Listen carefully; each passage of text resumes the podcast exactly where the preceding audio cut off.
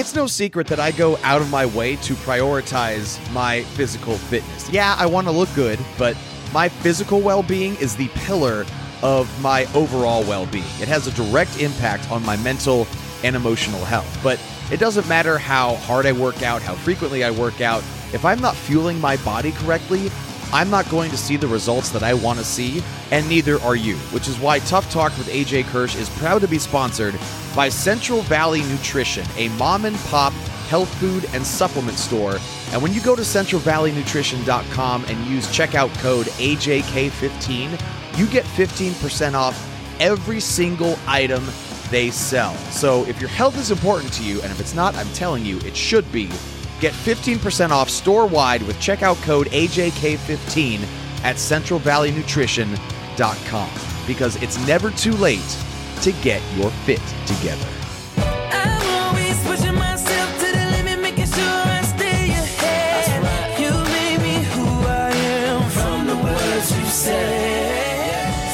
What's up, everybody? Welcome to another episode of Tough Talk with AJ Kirsch, a tell all podcast 10 years after season 5 of WWE Tough Enough. I'm your host, season 5 contestant AJ Kirsch. Joining me this episode, Tough Enough co executive producer Doug LeBeau, who was also director of on air promotions at WWE from January of 1992 through December of 1998, and executive creative director from January of 99 through April 2006. So much happening in WWE at that time. We discussed Doug's education in the business, how WWE evolved over the years, and how he transitioned to a reality show like Tough Enough. A ton of ways you can support the podcast. Of course, you can subscribe on your podcast provider of preference by going to thetoughtalkpod.com. You can follow on Twitter, Instagram, and Facebook. It's all at the Tough Talk Pod. You get access to early and ad-free episodes, full-length bonus episodes, and a whole lot more by signing up for the Money Talks tier at patreon.com slash AJ Kirsch. You can rate and review on Apple Podcasts, which really does help get more eyes and ears on the show. And finally, if you want to advertise, shoot an email email to aj.kirsch at hotmail.com and we'll get the conversation going.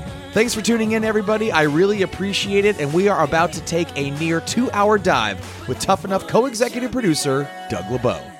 We're rolling, standing by with Tough Enough co executive producer Doug LeBeau. And I mean, you and I have been in touch on social media uh, ever since Tough Enough. We check in on Facebook, I don't know, once a year, once every two years, something like that.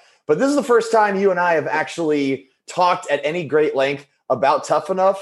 Um, for those who don't know, like I said, co-executive producer on Tough Enough. You've worked on Legends House, and you've actually been a part of the WWE family for years and years and years. So you were 1991 was my first. Jesus Christ! That's were you even were you even born then? I was born in '83, but I'll take that as a compliment. I'll t- um, so, dude, I just can't thank you enough for you know taking time out of your Please. schedule to join me Please. and just crack open tough enough. Thanks for being here.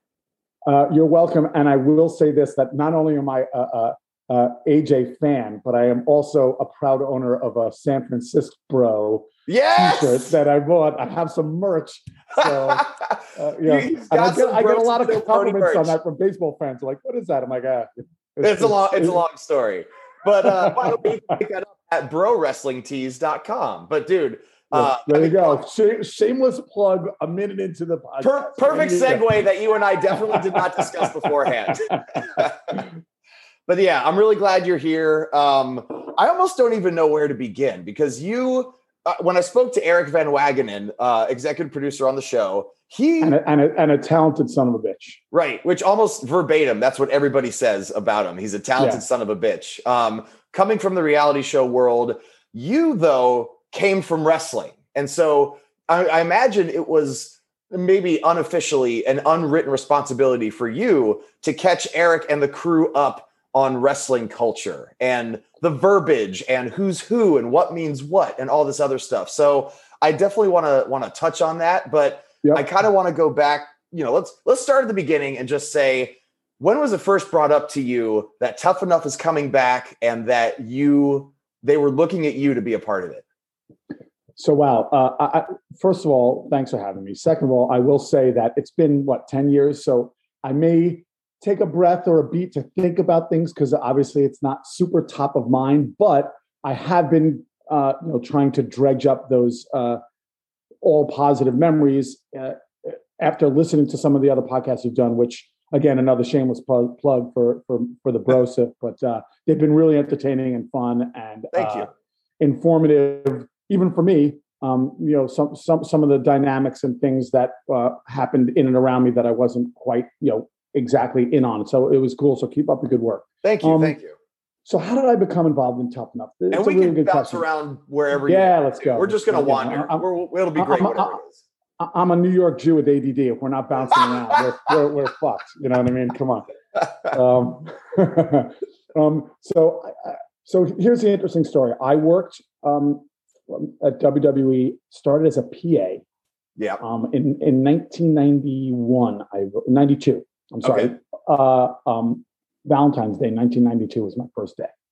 Um, and you know, cornily enough, that's when I fell in love with wrestling because I never watched it as a kid. I was never, uh, you know, I wasn't a, a Hulk Hogan guy back in the day. So you just took it because it was a job.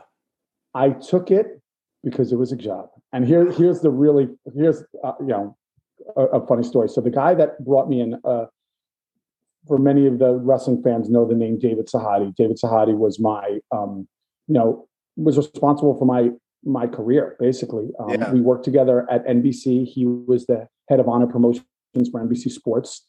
I was uh, a page um, in the page program, and I was very lucky at the time to uh, in in a page class that is typically between 30 and 34 we had 34 people four of which were guys and 30 of which were good looking women so um, all of the single men in their 30s that were walking around NBC at the time were very jealous of the pages that got to hang out and go to SNL after parties with each other. So Nice. David took a took notice of all these good looking women and came up to me and said, "Hey, can you introduce me to this one? Hey, can you introduce me to that one?" Yeah. and we we we uh, we struck up a friendship. And he was hired away by then a company called Titan Sports, Right. which was pre uh, you know what they called the production arm of WWE.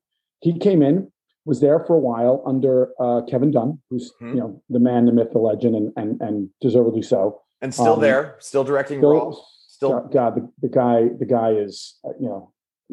We had a separate podcast to talk about platitudes of that guy. We, Yeah. could do it, but you know, we'll say they'll pop up throughout here. But you know, he he puts the W and the W uh, in the in in the three letters. But anyway, Mhm. so he Kevin brought David in. David uh, came in and um, was looking to bring in his own people, bring in some PAs. Um, and he and I had that relationship. So he reached out to me. He's like, "Hey, you know, I, I took this new job. I don't have any PAs. I'm, I'm, I can bring in a couple guys. Are you interested?" I'm like, "Yeah, you know, I'm not really a wrestling fan. I don't really know, so I'm gonna pass." Wow. Like, okay, great. A month goes by. He's like, Doug, I, I think you made a mistake. Like, I haven't found anyone yet. I really want you to come take this job. I'm like, all right, Mm.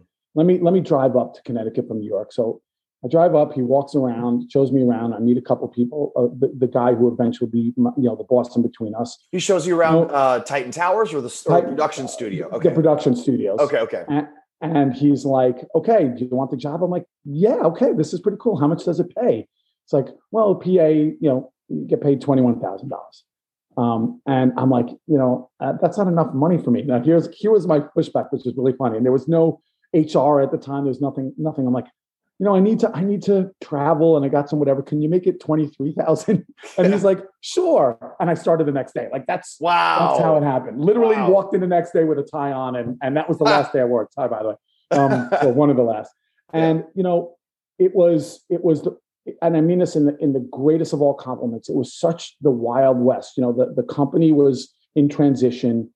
Um, Vince had just sort of come out of the the the steroid scandal on the positive side Right. with Hogan and all that stuff, and the company was was had to battle. You know, like, uh, and I think that's a great uh, term. We had to battle through a downtime, so much so that um, you know my first couple of months there, we had to kick in a dollar a week per person to pay for our own milk because the company was having a hard time paying for our own milk. Wow. True story.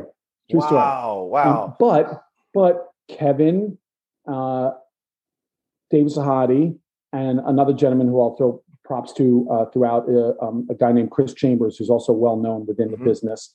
You know, three of them sort of took me under their wing and really led this sort of, you know what? There's no wrong answer. Just try, throw things against the wall, go, go, go, and that really sort of indirectly, but not so indirectly, led to you know uh, the attitude area uh, attitude era and vince sort of embracing you know what like we got nothing to lose let's go. Right. Um, and and again to vince's credit that was you know that recognition and we're off but but it was a really interesting culture um, when i first got there. And so but from from pa to producer in under two years from producer to you know a, a, a director of a division a, a, year or two after that wow. um, and then by 1999, I was running um, what we called Loudmouth Productions, which was their in-house um, advertising and marketing uh, division, and we were doing $100 million of business uh, out of the New York office, and just again following the lead of uh, uh, uh of Vince and Kevin, and really embracing this. And it was a wonderful, wonderful, wonderful, wonderful, amazing time to work at that company. I mean, I can't. It was just exciting. That's right. the best word I could say. What What a spectacular experience to come in when as you said, you had to kick in money to buy milk. Like that's yes. like, eh, was there was there a part of you that was like when that started happening? I have so many questions. When there was a part of you that asked yourself, like, I'm kicking in money for milk. Did I make a mistake by taking this job? Never, never. And, I, wow. and I'll tell you why. Okay. Again, uh, like you have to understand, I was a 23 year old kid. oh, know? um, I was a, I, you know, at twenty three thousand dollars, you know, a dollar here, dollar there didn't matter to me you know what mattered was opportunity yeah. what mattered was mentorship what mattered growth. was uh, growth yeah. what mattered was excitement and love and like i said i was never a wrestling fan but within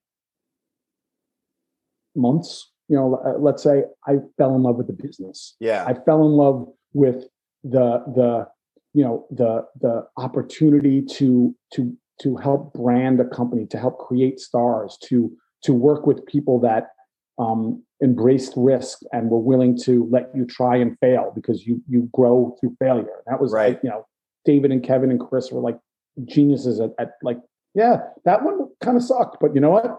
You went for it, bro. And right. then you learn from next time. And so that kind of stuff was really great. So no, I never questioned it. Um, I I you know embraced the culture, um, and I knew that um, I was onto something you know, right. having not been a fan of the of the sport, um, sure, um, or, or, or, the entertainment vehicle before, and I just knew that you know a dollar here, a dollar there didn't matter, but in the long haul, and now flashing forward to the next question, going from 1992 to 2006, man, um, for my first run was incredible, and then. The, the company was so generous. Um, we switched networks from Spike to USA. There were some run redundancies in my department um, so the company offered me a chance to do some work internationally, which I didn't want to do. And then they were very generous uh, in letting me go and, and literally said, you know, this is not the last. And, you know, and you think that's, they say that to everyone. And then six years later, I get a call yeah. saying, you know, we're starting a network. We would love you to be a part of it. And by the way, your first project is going to be the revival of Tough Enough. So that's the full circle right. um, answer to your question that I wasn't there that whole time, but you know, that six years away, I ran my own business and was able to learn a lot of production outside of WWE because WWE is very particular in the way they do things. And it's, you know, arguably the best in the business, but they have a particular way of doing things.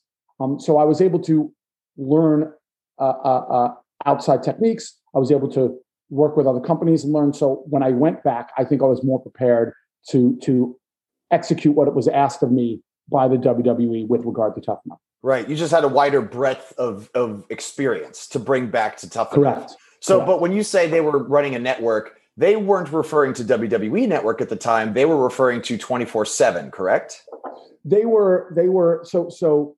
Or yeah, was the network really, even an idea it was an, at the time? It was an idea. It was an okay. idea at the time. So, so I think that, I think that Tough Enough was, uh, when was, when was, yeah, Tough Enough 2011, correct? Shot, yeah, yeah. Yes. So I think I was brought back to do Tough Enough, and then almost immediately, you know, th- that was the we're going to do this first, but your real role will be transitioning into you know uh, executive on the the network. We it wasn't an OTT plan at the time when they first, you know, it was it was going to be, and it was it's a standalone network, and they weren't sure whether you know how they were going to do it. There were again, this is above my pay grade, and right. I don't you can't quote me on it, but there were rumblings that they were going to buy Oprah Winfrey's cable station. You know, like oh my god, the, the, yeah. the, the thing that she owned in order to put it there. There were a couple other ideas floating around, and again, you know, as they often do, they chose wisely. and you know they created something that was um, a first of its kind and a and a and a you know a beacon to all these other Hulus and Roku's and all Sure. these things. Like, and they really were trailblazers in that regard. But so yeah, so just to finish the question, I was my first assignment back was tough enough, but I was brought back to help shepherd the the the the the origins of the network. I see. And OTT, just real quick, means over the top. It means no, Oh. not so. So OTT platforms like Roku, where you don't have to buy a cable, uh, you know, package or whatever. You can just do it. You know, uh, Everything's on demand. cutting the cord. yeah, I got you. Um, now, real quick for folks who may not be familiar with Dave Sahadi, I think his his two biggest claims to fame are the My Way package for WrestleMania 17, like arguably one of the greatest hype packages of all time. And it's like that still comes to mind every time I hear that song. It's always just Rock Austin in my mind. And then I think he also helmed the Lonely Road of Faith project with with Kid Rock's song. Um, Oh my God! Wow, you you are you are a wealth of knowledge beyond my still a wrestling nerd. still a wrestling nerd. Okay, as I mentioned early, I, I am going to admit when I you know when I uh, I'm not on the same wavelength as you or things are not uh, front of mind. I don't particularly. I, I remember both those projects. yeah. Um, th- they were certainly under his purview. And again, I think either one or both. I may have already been involved in Loudmouth in New York, so we weren't. I might not have been working with him under those times. Okay. But he, like I said, in no small, uh, in no small manner, was a big part of my career, um, both at WWE and what I learned, you know, after leaving. Yeah. Um, So did you but, two work uh, together in that six year period? oh yeah, he he when he hired me, we worked together from '92 to '99, so for seven years. I mean, and he was my direct boss and my friend Right. and my mentor. And uh, you know, uh, again, uh, what I say to you, I would say in front of anyone, the quirkiest motherfucker on the planet. Dude, I, Yeah. I I worked with him briefly when I was at MLW because he was doing their t- he was working on their television. He was working uh, at Impact for a while just Right. because he is such a big wrestling fan, and he is he's quirky is definitely a, a way to describe him, but he's also just exudes this like warmth and Oh my just God, yeah. this like Warmest smile. kind of You can see it from the other side of the world. Yeah, yeah. Um, an amazing Yes. guy, and I, I feel very lucky for having. So we worked together for seven years. Like, yeah, he's yeah. We still, you know, once a month we're we're checking in on each other. You know, he's I think he's doing something with still with TNA or Impact rather. I'm sorry. That's um, awesome. So uh, yeah, and he moved to Chattanooga and he's living his life the way he likes to. You know, he's, he's he walks the bars and you know and, and walks home and has a Yeah. great life and is in, yeah Yeah, in- he seems genuinely happy. yeah he's doing well. So yeah, so we worked together for seven years. Uh, again, uh, with him, with with Chris Chambers, Right. um, How Kevin Dunn. how closely were you working with Vince at the time uh, in that first WWF WWE run? Um, me particularly, not not the first seven years when I was directly under David. Yeah. Um, not too regularly. Um, again, uh, kudos to Kevin and to David both. Like, um, I- they they pick their spots. It's a great wrestling term, and I'll use Right. it a lot in this interview. Like they pick their spots, and uh, you know when when I was crushing some stuff, and they wanted to let Vince know that it was me that was crushing it, he knew.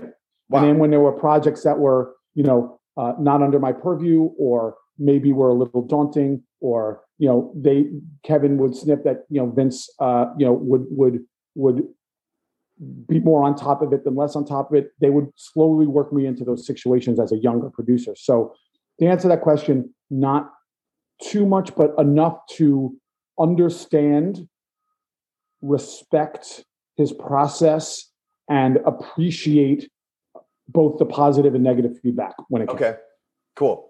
Um, and then last question before we kind of start diving into tough enough. Yeah. Uh, you weren't a wrestling fan when you got the job, but you said over over a couple months you started falling in love. At first, you said the business, and The so business. I would love to know specifically what that means, and also if you ever felt like you, you fell in love with the business. I'm sure you fell in love with producing the business.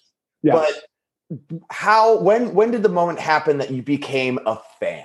Like when did you get it? What was really going on? And I mean, at this point, you're so close to it. I can't imagine there was any type of protecting the business that was happening because you were helping produce the vision of the business. So it's okay, like so so that's a great question, and I'm just going to share a story with you, and I think it'll answer it. okay, So so um, maybe it was a couple of months into the to my job. Um, David's like, "Hey, Doug, I want to redo the open for a show called w, uh, WWF Superstars." I don't, that, you know, I don't know how long ago. So it was like 92, 93. right, Um, and uh, excuse me, we're going to fly to Seattle, and we're going to shoot all kind of you know what they call image pieces of guys lacing up their boots, guys putting on their elbow pads, guys you know getting their hair wet, guys you know Push-ups, stretch bands, whatever, or push-ups, yeah. all the beautifully shot, beautifully lit, which was you know Dave's specialty, really cool. So I'm there and I'm you know learning from one of the best, and I'm doing everything from you know getting coffee to humping lights to you know holding the boom mic. You know where you know even though it was- right. You're a you know, I don't think we recorded. I was doing everything. Yeah, So we finished shooting and we stayed for the show. Now, during again, this is '92, so maybe May, June, somewhere around that time. Owen Hart's there, and it's, this is a house show. This isn't even TV. And Owen Hart is a babyface. And uh, at the time, uh, during that show, and I guess during the run, because as you know, back then it wasn't a one one. They usually do things, whatever. But this was the first night that they were turning him.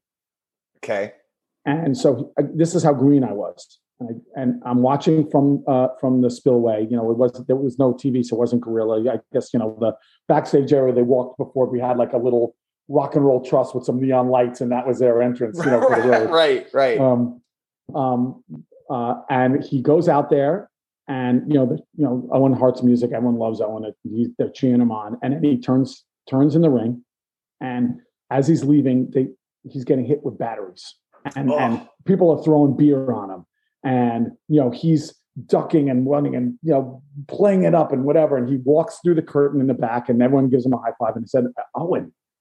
You uh, you must be pissed off, dude. Like they you know they went from like he's like no, Doug. Like this was one of the best nights I've had in the business. Like to get people to hate me the way they did after five minutes earlier booing me is the highlight of that's why I'm a wrestler. right. And it, it fucking blew me away. And that's what that I'm talking about. Like I didn't know any of this stuff, man. I didn't know the psychology of the business. And that's really what separates this from everything else. That's what, you know, you hear, oh, baseball needs to be more fun. And I'm I love baseball. I'm a baseball guy. I love baseball. And you know, the no fun league, the NFL, and these those guys all wear helmets, and it's hard to identify with these guys. But the psychology of wrestling, the the, the falling in love like you know these guys, or the or falling in hate like Right. you know these guys.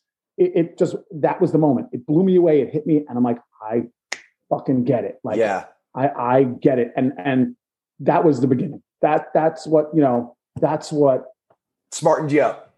and and and and and and Yeah. and, and made, made me start falling in love with the business. Like I said, Right. like I am I'm going to be honest. Like I am not as much as I like him as a guy and really um you know uh, loved working with him and and and recognize his prowess. Like I never watched a Kurt Angle match and been like, wow, did you see that hold? Or like, wow, you see him break the or shoot the leg or you know, none of that. I, I know how technically good of a wrestler he was. That wasn't what turned me on. That never was what I what would refer to as my love of the business. But it was seeing Shawn Michaels command a crowd sliding down that zip line. Yeah, you know, understanding Taker's understanding of his character, you know, seeing Vince talk to these guys backstage, seeing Kevin in the truck manipulating the senses, you know, because like good video is made with good audio, good good memories are made with music and lights and sound and and eh, you know, all of it. Seeing all that stuff firsthand, working in the truck as a Chyron operator and seeing that, you know, like all the backstage stuff. That's what I mean by I'm in love with business. Like Right. that stuff is so singularly unique, and I think it also gave me respect for the wrestling fan because they know it yeah, and they respect it and they yes they like the wrestling but they like it because they get all the other stuff and i think one of the shrewdest things that vince ever did was saying you know what let's embrace people knowing right. and this was before social media this was Sure. before you know let's embrace people knowing and use it to our advantage and Right. guess what it's a billion dollar company off of that decision Right. and that's why i fell in love with the business It worked. Um, and this was, this, the internet was in its infancy. There, there was no social media. Um, yep. And, you know, um, what a privilege for you to get an education at in the highest stage in wrestling. I mean, obviously they were losing to WCW for a while, but WWE would eventually be, emerge triumphant. Right. But for you, like that makes so much sense because you got to see every single layer through which pro wrestling as a whole connected with the audience. You you saw and, and connected with me. And you, I, yeah, you became yes. the audience. You became part of the audience. But like you saw Owen commanding a crowd and you saw how you know shooting push-ups connected with the audience and how the audio with the package like you you were just able to see it and and again what just what a what a privilege to have such a deep education in everything that makes pro wrestling what it is um right. did you yes. did, when you had that aha moment with Owen did it change how you approached work great question. And i think unequivocally yes. Again just taking a moment to think about it. Yeah. Um, yes because it, it it it gave me a lens into what i was meant to what i should be doing as far as now remember david was in charge of promos. So at that time i was promoting matches. But really what i learned was i was promoting talent. And i was stories, promoting yeah. characters and i was promoting stories. So you know a high spot is a high spot but without you know taking the viewer or the or, or, or, you know the people watching the promo to the ledge and then having that high spot in the promo put them over the ledge that's what i learned right? So otherwise it's just a connection of, of, of action shots or right know, but what about putting an id shot of someone wincing in pain or you know the the classic you know boxing poster you know mano a mano face or whatever it was like finding emotion and finding story in b-roll in, right. in, in what you know either from the ring or stuff that we went out and shot as you know image campaigns finding that part of the story and telling it so that it elevates the wrestling that yes that does that answer your question yes that absolutely was, that's, that's that's when i knew that's that's where we needed to go and again it, I wasn't alone. Like I had, right. I had Sahadi, I had Chambers, I had Kevin Dunn. I had people telling me like, yes, that is that is right and that is right. the way to go and and and in lockstep and then you know long after i'm gone and now you know i think you know this guy adam panucci who's there now who is really in charge of all the packages you know he does that times a hundred right you know and i think that's what makes the show so good still to this day is that um and you know the the packages are emotive and the packages are about you know either selling moments or leading up to moments, either right. selling talent or leading up to you know uh, to to confrontation. And that's again, that's I took that Owen Hart learning and and applied it to those type of things. Right, right. It's funny because like when you it, I, I like to use the people's elbow as as a perfect example of like what wrestling is at the end of the day, it's a standing elbow drop. It's like one of the right. least spectacular moves in the history of wrestling. And the fact that it's a finish and arguably one of the most over, yeah, inarguably one of the most over finishes in the history of wrestling right. is hilarious. It's hilarious. But like, it's not about the elbow, it's about the kick of the arm and it's about taking off the pad and it's about the crowd coming up as everybody knows what's about to happen Anticipation, baby. The anticipation. anticipation. And then it's just like, again, it's just a standing elbow drop. It's like the safest. Uh, again, it's like if you just if you show that to a non-wrestling fan, it's like, who cares? Maybe they would much rather see a swanton bomb. But the fact that so many people care so furiously about The Rock, that's what makes the standing elbow drop more over, sorry, Jeff Hardy, than the swanton bomb. Well, but think about it, right? And again, your wealth of knowledge it, it, it, dwarfs mine. But Hulk's Hulk's finish was a piece of shit. Right, it was a leg right? drop. Like, I mean, and even you know John Cena's finish. You know, yeah, yeah. Know, Austin's not visually yeah. spectacular. I mean, but like it's but the fact- all masters of the emotion, all masters right. of the anticipation. Why do you think these guys? You know, and you mentioned the Swanton Bomb, you know, and the Hardys are great. Like I always, you know, before I knew, and now I love it. Like, why do you think it takes them five minutes to climb to the top rope? I mean, right. But it's because it's like, oh yes, let's go, let's go, let's go, let's go. You know, it's it's the only sports entertainment vehicle where you can do that. A, a, a 60 yard touchdown pass is over in four seconds. A home run gets out in three seconds, right? Like, right. you know, you know, the only the only sporting event that I can think of or, or activity in sports is, believe it or not, like the triple in baseball, because you know, like, oh my God, like is he going? Da, da, da, da. Right. You kind of think about that. But wrestling is so singularly unique in that you are spoon feeding anticipation Yes. to people that want to eat it, you know, with with two spoons, you know, like Right, it's- right. it's- You're dangling a steak over a bunch of hungry Yeah. dogs, and they're just like, oh "Oh, my god, we want it." and and it, and it's it's it's it's brilliant in its simplicity, and that's what I always say. Like uh, uh, we can go to tough enough, but I will say again in in addressing some of the things that I learned. What I learned is the beauty of black and white. What I and and, and here's what I mean by that. You know, good guy in a white cowboy hat, bad guy in a black cowboy hat. Star Wars. Luke Yeah. Skywalker's in a white in a white toga, and and Darth Vader's in a black mask and a black cape. Black versus white, good versus evil. Easy to understand, easy to digest, Yeah, easy to form love right. And, And- and and anybody can genius. understand that story. Fucking genius. Right. And the fact that it's under the guise of combat, like co- people have been fighting ever since there have been people. So it's like Right. another story that even if you don't, even if it's not super clear who the baby face is and who the heel is, because there are a lot of shades of gray nowadays, at the end of the day, it's one person trying to defeat another person, trying to pin their shoulders to the mat. And anybody, regardless of language or culture, can understand that story. So now you take that, right, the ease of it, and then complicate it in in the best way by introducing nuance, nuanced characters. Yes. right? And introducing nuanced storylines. And again, that's why the valuation of this company starts with a B because they get it. Right. They Right. get it. Right. And when it's done right, it's just it's magic. It's absolute magic. And, Um, and the reason why we have Tough Enough, and the reason why we're talking, and the reason why wrestling will be part of pop culture until I'm long gone. Right. And and then long after that. I think so too. Um, so let, let's circle back to tough enough. But again, I appreciate the crash course in in Yeah, your yeah. your education and experience in the business. So 92 to 2006. Um, briefly, I would love to hear what you were working on between 2006 and 2000, the end of 2010, when they're starting to talk about uh, tough enough.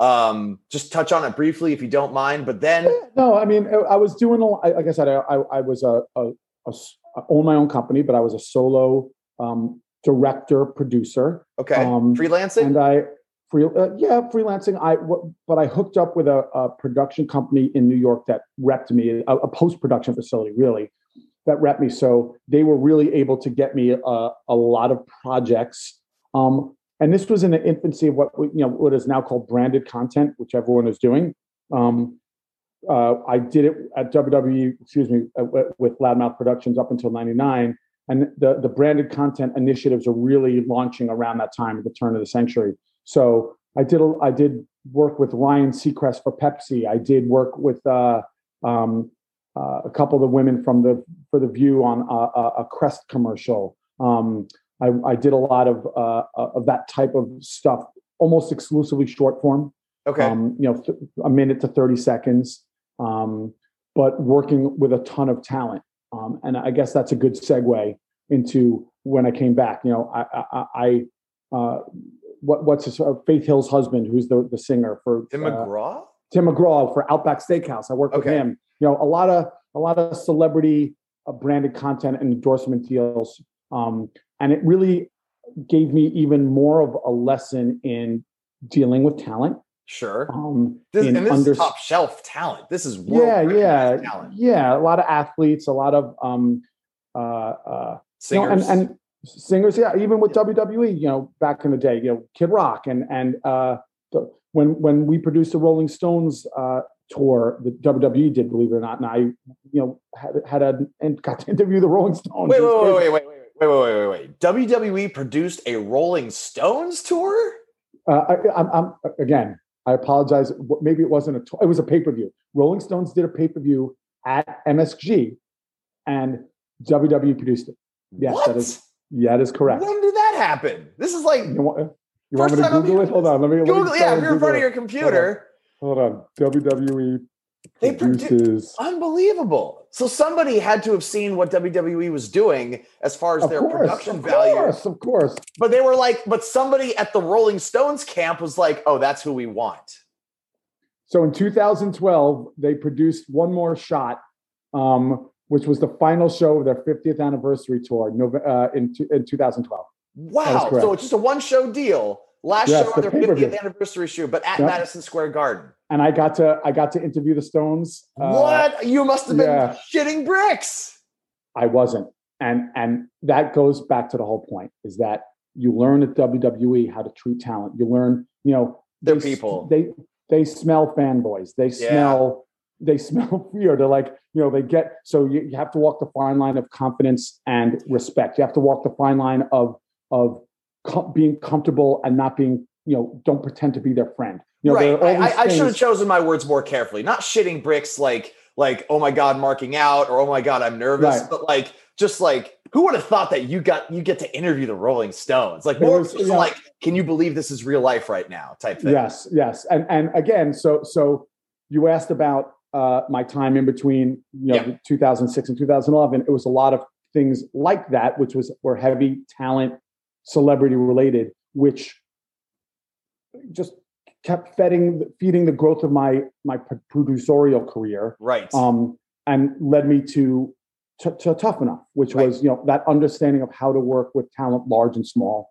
right. um, how to uh, how to uh, manage those relationships, which was a large part of what I did on that show. hmm Um, and I'm, I'm just throwing lops. I'm throwing segues to you. These are like No, no, it's, it's great. No, it's perfect. I, I'm, and I'm eating it up. I'm like, as soon as I, I'll, I'll know where we're going as soon as you're done. Keep Right, right, right. away. Um, so Before, yeah, so that's so that's where we don't need to talk about that time too much, but that's no, no, no. Yeah, I just for- wanted to yeah. touch on it, and that little factoid alone just blew my mind. So thank Yeah. you for that. Um, Yeah. Before we we dive into tough Thank you to Google for you know, Yeah, for, no, you know, Google for- coming through. for nine years ago, reminding me that um, how can people? and by the way, you? we crushed it. We, we Oh, I that- bet. that- Oh, my the God. show was often was awesome, and Yeah. yeah, the, again, Kevin and and the live event team is you know, and I have nothing to do with it, so I Yeah. can say this from from with with perspective, the best in the business. Mhm. Let's move on. Okay, great. Um, how can people either keep track of you on social media if you want them to? Can they follow any any of that stuff? Anything you're working on that you can discuss that people should keep an eye out for or anything? You know, no, don't waste your time with me. Waste your time with AJ. Thank you. you know, keep listening to this. I'm, I'm, you know, I- I'll just say this. I am, um, I partnered. Here's a, just another bit of trivia. I partnered with another um, amazing uh, WWE former employee. His name is Barry Bross. He and I are partners in a production company called 1102 Creative.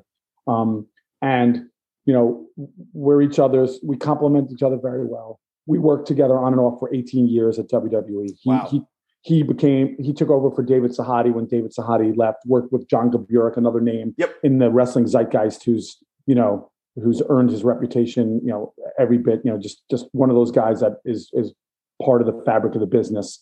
Um, uh, so Barry and I are partners, and our, our our our time together at the company has just you never. There's no further. I'll say this in a relationship to what you do in your side of the business as well. There's no more fertile ground to become better at what you do than the WWE. On the production side, you know, everyone that leaves that company, wherever they go, they're going to be the best at that company. Like, Right. you know, whatever, you know, and arguably I could probably say it on the business side too, just because it's so all encompassing. Like these, you know, the business side is just 24 seven and these, these guys work their asses off and, and, you know, but when you leave the WWE, you're, you're, you are better than when you got there and where you go, you're going to be the best person there because there's nothing that they're going to ask you to do that you haven't seen 17 times. There's no dark hole that you haven't been down that you had to claw your way out of, you know, to make shit happen. And I'm I'm I'm I'm going to throw it back at you. I, you know, I know your time um, in the business it, it, was spent differently than mine, but do you feel that way um, with regard to people you've worked with on the either the in front of the mic or in the ring with regard to WWE talent? Oh, a hundred percent. Like even though my first like I went through tough enough, got eliminated in the eighth episode, um, but they brought me back several months later to just do to just job for Brodus Clay on Superstars. But I remember just, that. Yeah. Just just being in uh, just being inside the machine and just seeing everything that happens as far as as setup and and production and shooting promos and doing photo shoots and just everything happening all at once and I'll never forget my first time there it was like that was my like I get it now moment. I get why everybody works so hard. I get why it's so stressful. I get that WWE demands so much from everybody there and like it was intimidating just being a part of that. And like I when I was eliminated from Tough Enough, I was believe I mean, probably this doesn't come as a super surprise, but somewhat relieved because I was just so emotionally, physically, and mentally exhausted. And so to be which which made the show great, by the way. Oh God, yeah, because then you get people being just raw. It's just like broken down, and of course that makes for great television. But Yes.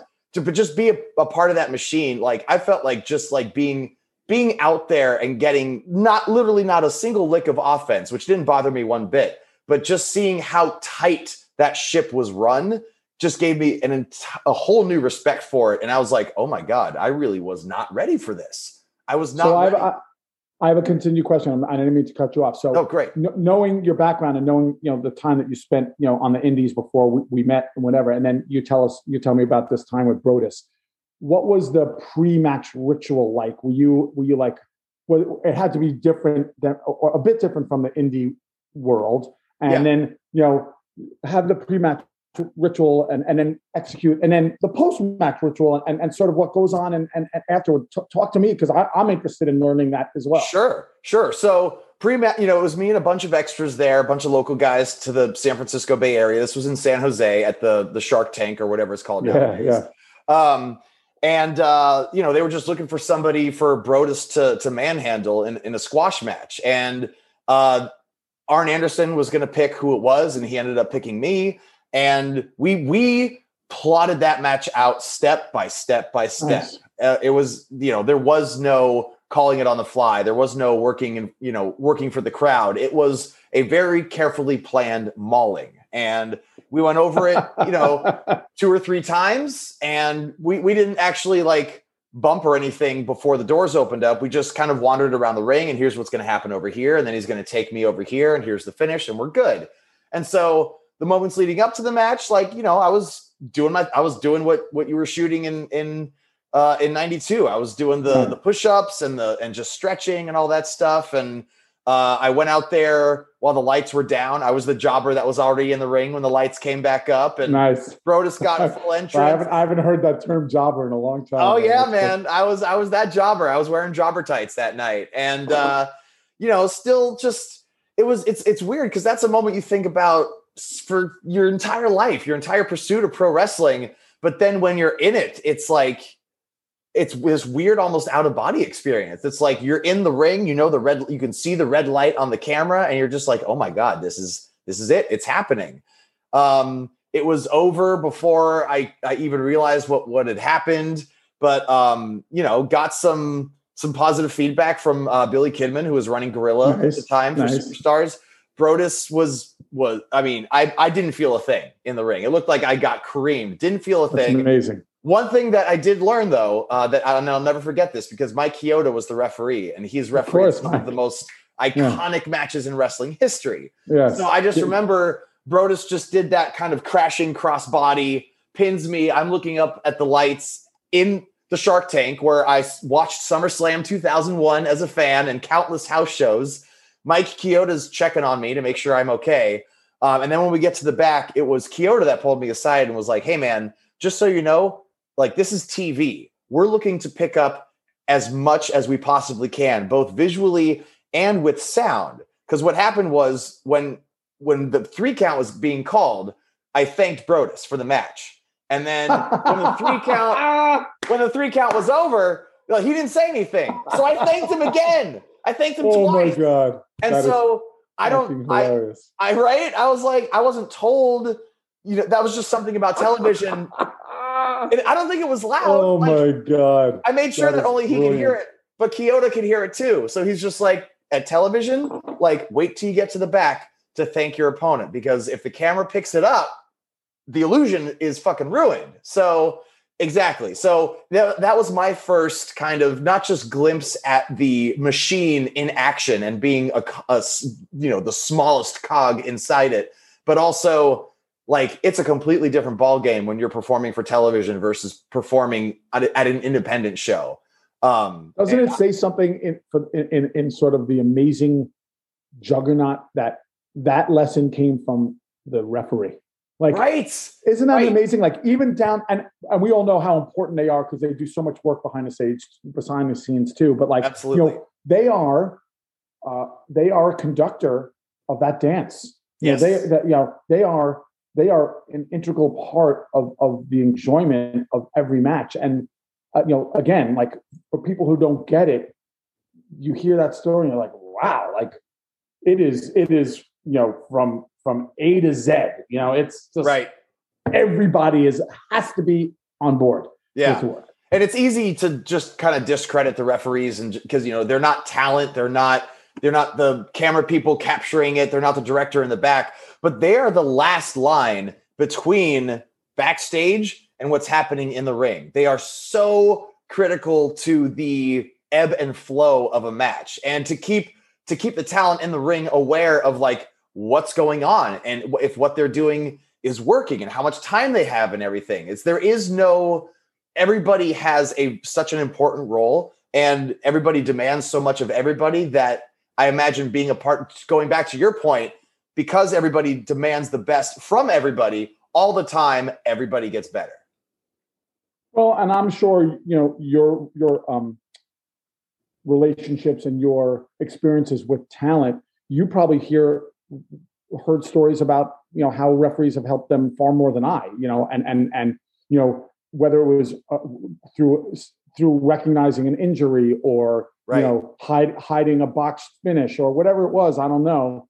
But you know they're they're they're unsung heroes for sure, and, and that's a great story though that you got your comeuppance like that. That's fucking brilliant, man. I love did. I I'll never it. forget I love it. I'll never I forget love it. it. Um, all right, so it's late 2010. WWE has tapped you on the shoulder and said, "Hey, we'd love for you to come back. We'd love for you to be a part of Tough Enough, um, and and stick around for the indefinite future as they're starting to nurture this idea of the what would become the WWE Network." Correct. What was the integration process like into into Tough Enough? Did you have a role in in molding the concept? Um, and I would also love to hear about the first either interaction or your first time meeting uh, Eric Van Wagenen, who came from the reality world with Right. Contender and The Apprentice and some of the most infamous reality shows that have ever been seen up to that point. So uh, that's all good questions, and I'll try and hit them all. So, so you know, having having um, had my past at WWE, you know, and then them calling me saying, uh, and I actually got a call from John Gabir from Big, who um, who a lot of was tough the enough. shep- shepherd of Tough Enough one through five, and and, Right. and you know, a brilliant show in its own right, you know, and certainly set the stage. But you know, this was this was different. yeah, You know, this was this was bigger. That's I- fair. I- yeah, I don't know if absolutely. bigger. I mean, the the, the, the analogy I, I remember telling myself back in the day, and again, the MTV Tough Enough was a huge success, you know, and without it, you and I wouldn't be talking. Of course not. But I re- I remember me saying to myself like, "There's a like that was great television. I want to I want to do a great movie. Like, you know what I mean? Like there was different. Like I, I want this to be that much up a notch, and I think we were able to do that. And- Yeah. and and and that was because of the dream team. You know, starting from you know USA and Chris McCumber to Kevin and to Eric Van Wagenen, and you know all the way down. We were able to do that because everyone wanted that. right. So that's so that's number one, uh, including Big, and that's you know, and he was running a, a, a, a, the promo department uh, at, at Stamford, which had ballooned into a you know tenfold from when I was in it. So he couldn't do this tough enough. So they reached out to me to come back and do it. Right. Um, um, so Though I think he was a part of that firing squad. Of course. Oh yeah, he was casting that cast that you know that final Yeah, so- round of casting with Shed Media, WWE, and USA. I think he was there. He was, and Kevin was there. Yep. He was there. I want Laurinaitis. and, and Laurinaitis. And by the way, all great people to have. Who better to recognize who's going to work in this environment than someone who crushed it in that environment, being Right. big. And who better than than than than Johnny Laurinaitis to say, okay, I I can see glimmers of a future WWE star in this person, not that person, this person, this person, not that person. And same with Kevin, who's you know in front of the cam, you know, sitting in front of the 30 monitors and and sees, you know, sees it all. Right. Know? So so uh were you in that back to Richard? Yes, I was there. Okay. And, and, and, again, correct me if I'm wrong, but the, I'm remembering a, a, woman by the name of Heather Olander. It was she. I think she might have been the uh, you know on the USA side. Um, name casting ring team. a bell. Yeah. So yeah, but but you know, it, it, they were the, all there. Right. Um, so so uh, I think you asked me a question going back. So the transition into Tough Enough was was seamless because of my past. Sure. And and um, because of uh, the trust that I had established with Kevin and John uh, and and Vince. Um, yeah. Uh, and and to Kevin's credit, um, you know, he, I was very early in the process introduced to Chris McCumber uh, at USA, and so his comfort level and you know Kevin's endorsement of me to him, allowing for that comfort level. So it was a very seamless process cool. of me getting in and and you know being the the the, the face uh, of the show from a WWE perspective yeah. behind the scenes. Um, Before we get to Eric, I do want to ask real quick, um, what like who was feeding you the vision of what this tough enough was going to look like compared to previous shows, or were you a part of that molding process? And maybe that transitions into Eric. I don't know. Uh, that's a good question. I I, I don't remember, okay. but I will tell you this. Uh, you know, we all were a part of it, including Eric. Mm-hmm. Um, and I don't think the show really we knew what we were going to do until a little guy by the name of Stone Cold Steve Austin uh, signed on. Yeah. Right, like the show was going to be what the show was. Yeah, and I, again, eleven years ago now or ten years ago, long time. Those those intricacies are hard to remember. Right, uh, and I'm not hiding anything. I just don't. No, remember. no, but I, I yeah. will. You know, I will tell you that you know everything changed when it was when it was Steve. Yeah. Everything changed for the better, obviously. Were you a part um, of the process when it was supposed to be Jericho?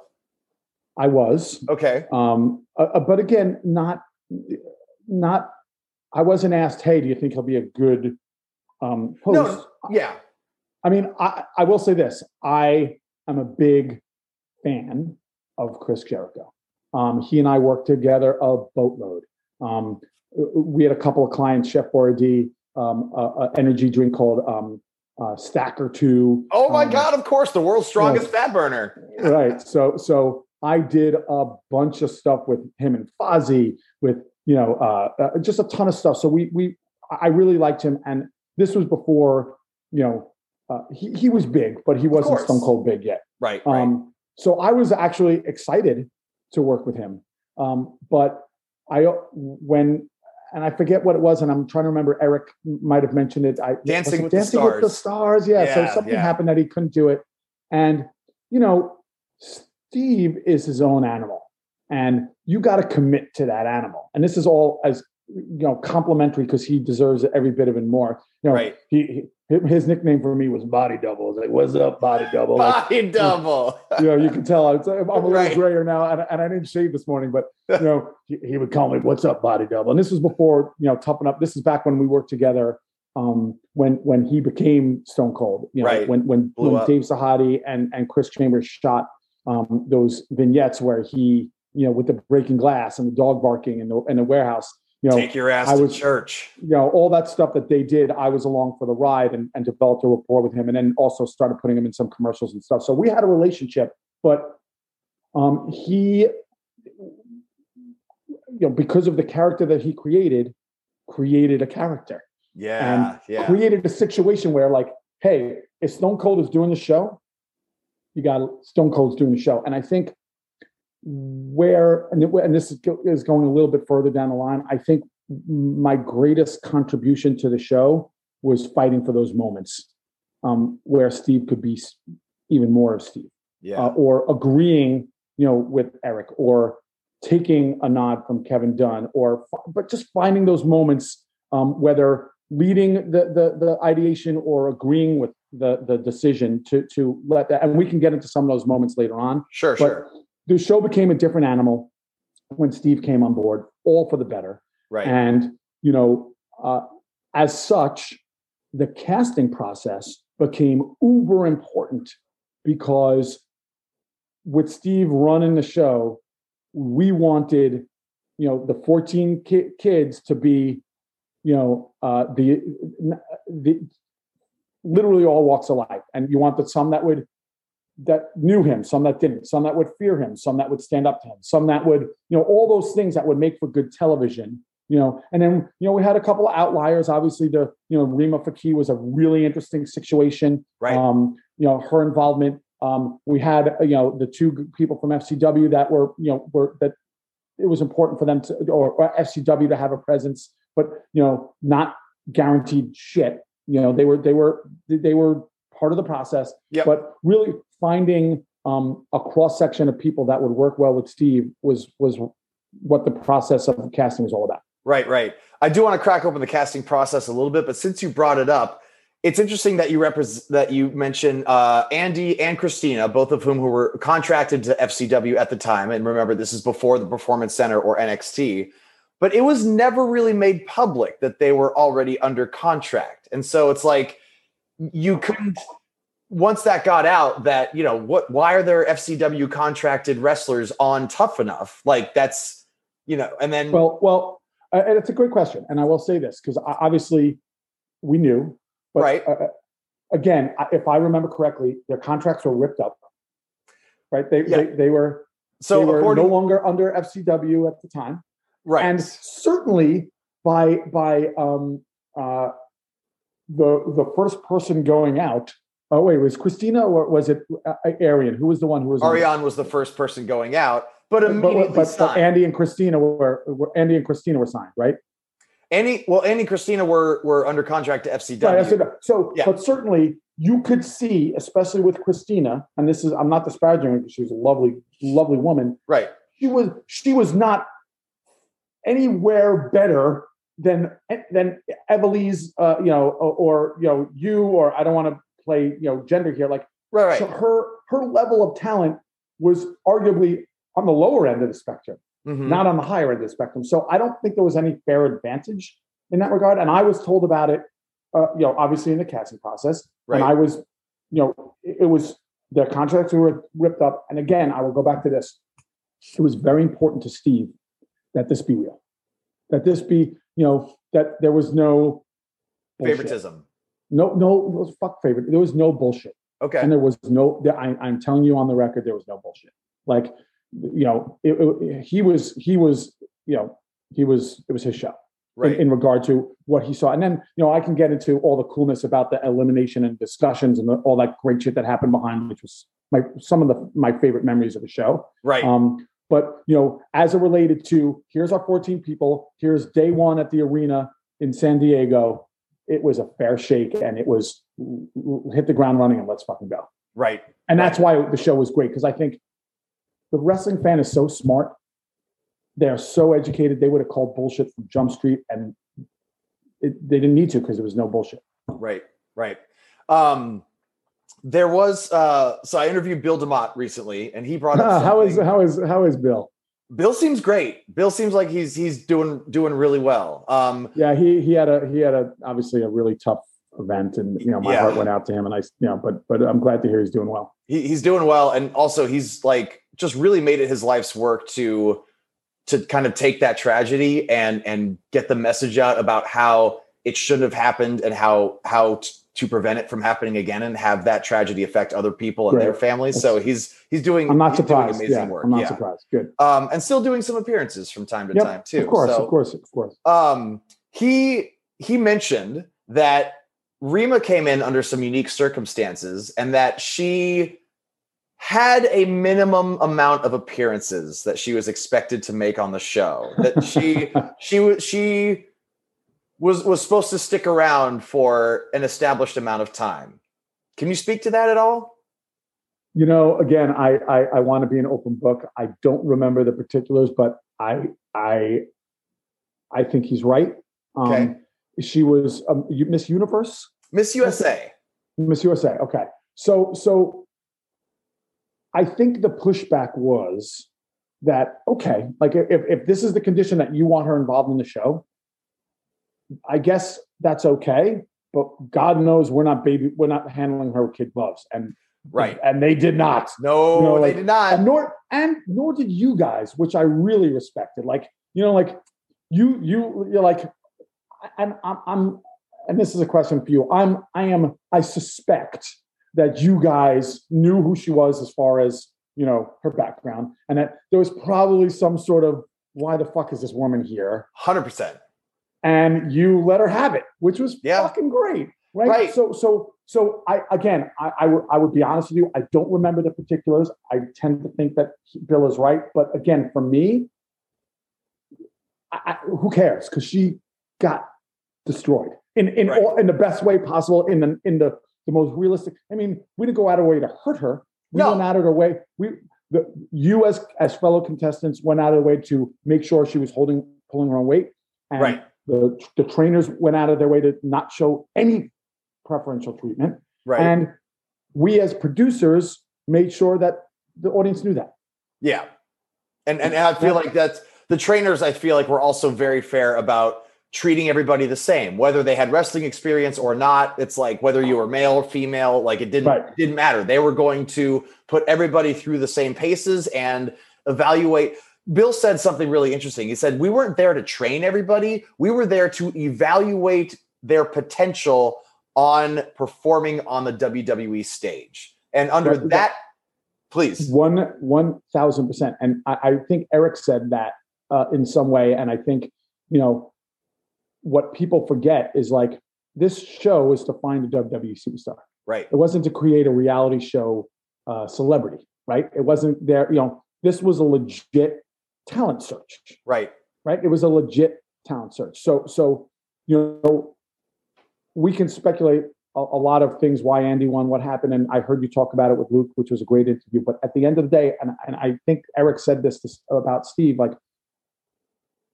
Who's who? Who was going to be? Who had the best chance of being a WWE superstar at the time the show was made, and at the time what WWE was looking for? Right, right. So now, and here's the other great thing about that, right? Like, think about, think about. I'm trying to think how to phrase it. Let's use, let's use um, American Idol, right? Okay. Like, how how many American Idol contestants that went out sixth, fifth, tenth, whatever? Fuck, one of them's the lead singer of Queen right now. Like, you know, Right. one of them sings the national anthem at every goddamn sporting event ever created. You know, like these people. So the talent, if it's there, you know, that's what we were looking for. Like, I had no control over who was going to win. We as casting members had no control, but what we had control of was making compelling television and helping in that process. Right. Right. So, Right. so um, I, I think I hope that answers that question. That like, Yeah. wi- wi- Yeah. and circling back to Rima, like she was a great addition to the show because she was so singularly unique, and the fact that Bill and Booker and Trish and Steve didn't treat her differently legitimized her time there. Right. I see what you're saying. You know, Um, like, yeah, uh, was her spot taken by somebody else? Yes, probably. But you know what? Who's to say that that other person would have been? You know, one of my favorite moments was that that midnight workout where she was just getting dest- destroyed in a good way, and that was one hundred completely organic, like right. not planned, not like it was. We I remember running fucking down there with uh, maybe maybe it was Eric, maybe it wasn't. Like you know, like this is going on. We got to get cameras. Out. Let's fucking go. Right. Right. Right. So, you know, so there's an example of, you know, I- I don't think it matters some of the the, you know, the machinations of of how the cast was set up. It just matters that it worked. Right. And it worked. Yeah. And that did. that that you know, there there's the casting discussion, you know. Yeah. Yeah. Exactly. Um, who who stood out for you when when people were in front of that uh, firing squad of casting before the show actually started? Was there anybody where you were you were particularly pulling for, or anybody that you were like, you know, I don't think they, and not like not, not that you need to talk shit on anybody. I'm just asking for an honest opinion at the time. Um, you know, I I, I wish I I wish I recorded myself back in the That's day. I wish. I mean, Eric told a funny story about hiding uh, uh, uh, Martin under there, and I don't remember that, but I believe him because you know why the fuck not? Right. Um, but I do I do remember either getting on or off the bus in San Diego the first night that you guys you know we we you guys humped gear and swept floors and like whatever. And I remember like watching the procession again, coming on and coming off, and being like, "Man, we nailed it with regard to personality differences. Man, we nailed it with regard to you know the United Colors of Benetton. You know, we nailed it in regard to um, the the levels of physical capabilities. Like I I, don't remember and uh, you know anything up until then. And then obviously as the show went on, you know, uh, appreciation grew for certain people. You know, and and you saw it. Like you you know, Right. you you. I, I, I, I like him, but there were certain people that just never distinguished themselves to to the viewer, to the trainers and Steve, and to the the you know the back of the camera staff, and and Right. those a lot of those people left early. Now, here's a funny thing: I didn't realize how fucking good Mad Dog was when we had. Yeah, I had a feeling Dude, that's that guy- going. dude. That guy is a is a madman. Yeah, Like, but but you know what?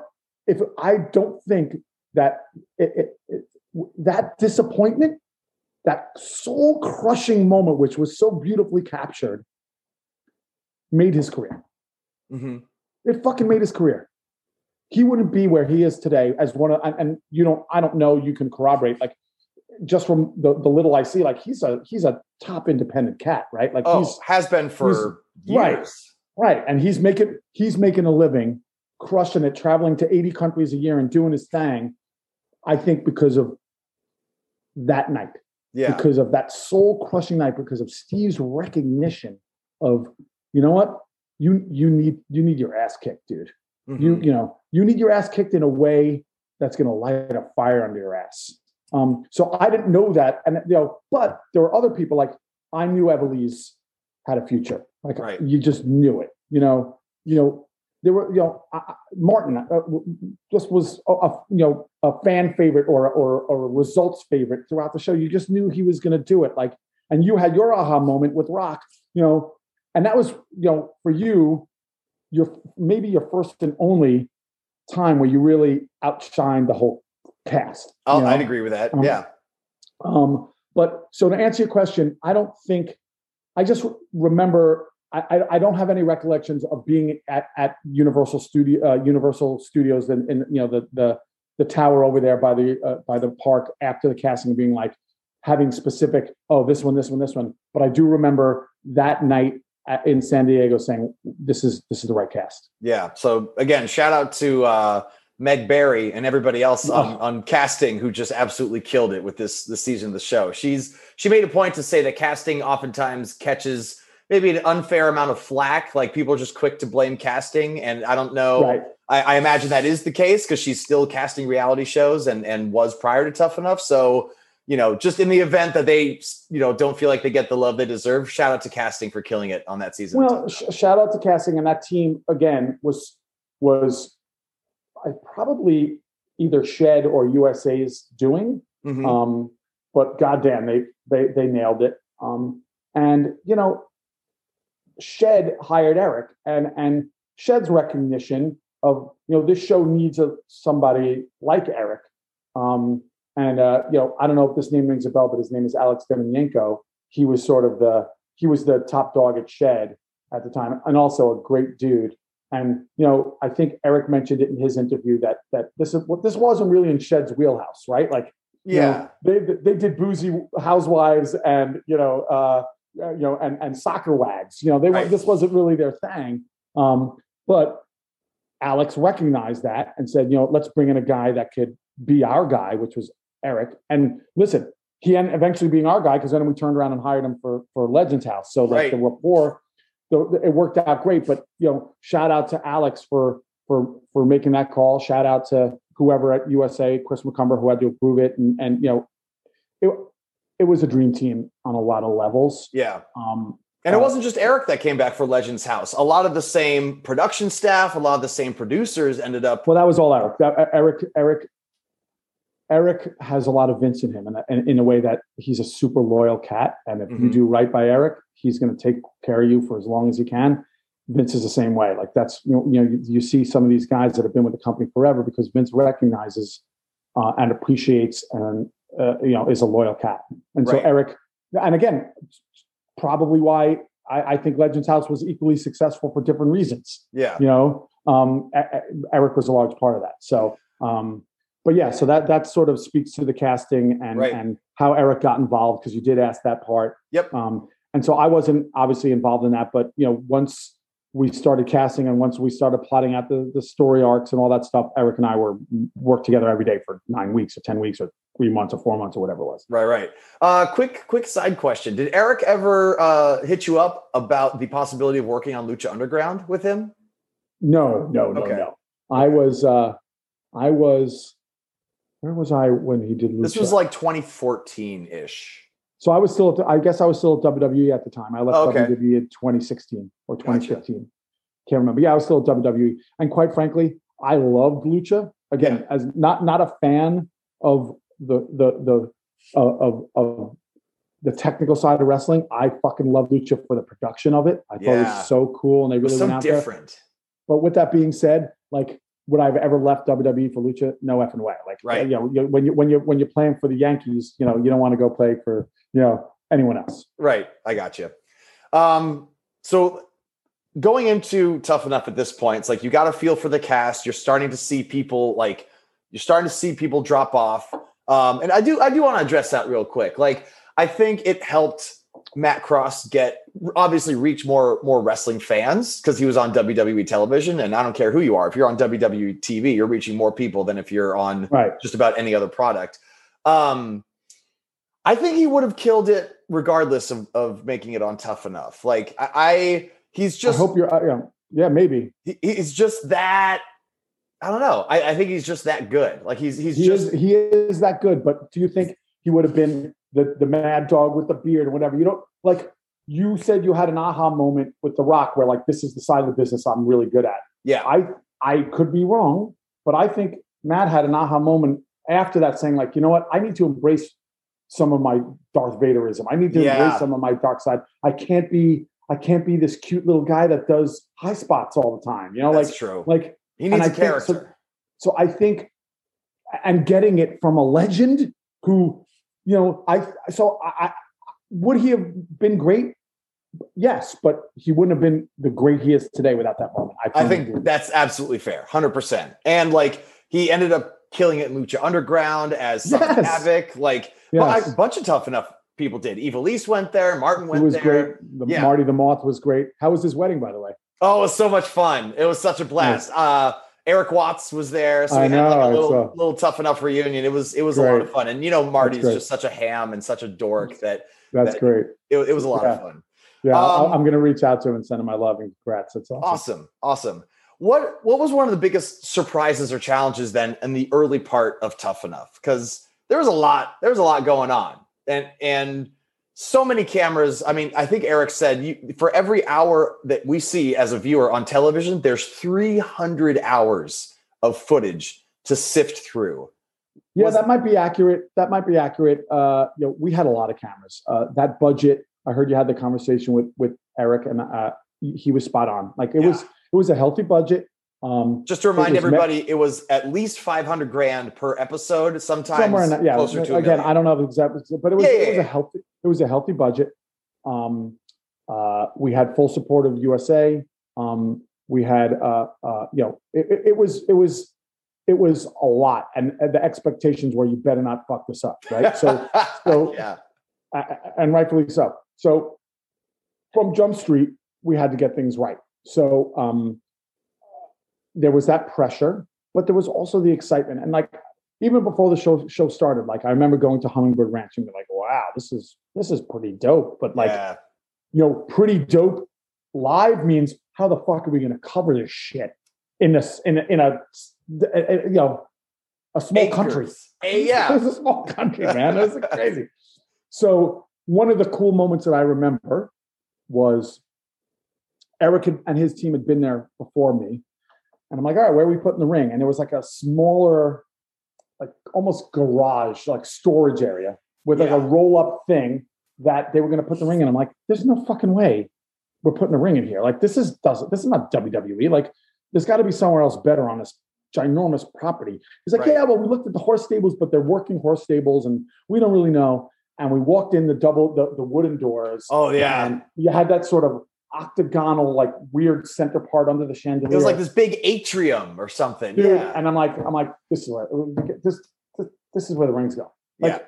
So those kind of things that happen early, and and Eric's like, yeah, you're right. Like this is like, and that was like, you know, and obviously I don't want to toot my own horn because Eric, you know, 98 of the good decisions were his and two of them were mine. But you know, but um, they were important too, though. Those two were important. Yes, yeah.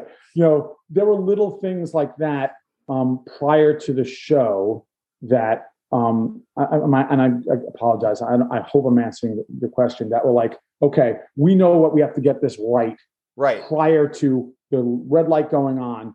Um, otherwise, we're in big trouble. Right. So well, I mean, you know, that's that's the stuff that I'm happy to be talking with you about because right. that's stuff that I didn't see and nobody has any idea about except the people yeah, yeah. who were there. Well, so little things like that, like that. Originally, we were never shooting in a stable, right? Like, wow. like you know, think about it. If we weren't in a stable, we never would have had the the deliberation, right? Like, right. And that long that long walkout too, like long, just the, made for just such walkout, a dramatic was, exit. Th- th- there's a funny story. Uh, well, well, that was so uh, like Eric putting the walk of death in. That was fucking yes, awesome. Yes, you know, that looked cool. But like you know, little things like Steve one came up to me. He's like, "Doug, I want to ride a motorcycle into the set one day." I'm like, "That was okay. his idea." And it was his idea. I'm like, "Okay, yeah, of course you're going to do that." And everyone's like, "We we we didn't plan it. We're not doing it. Like whatever." I'm like, "We're fucking doing it." Like, right we're doing it. Like, there's no reason why we're not. It's it's it reeks of Stone Cold Steve Austin. Right.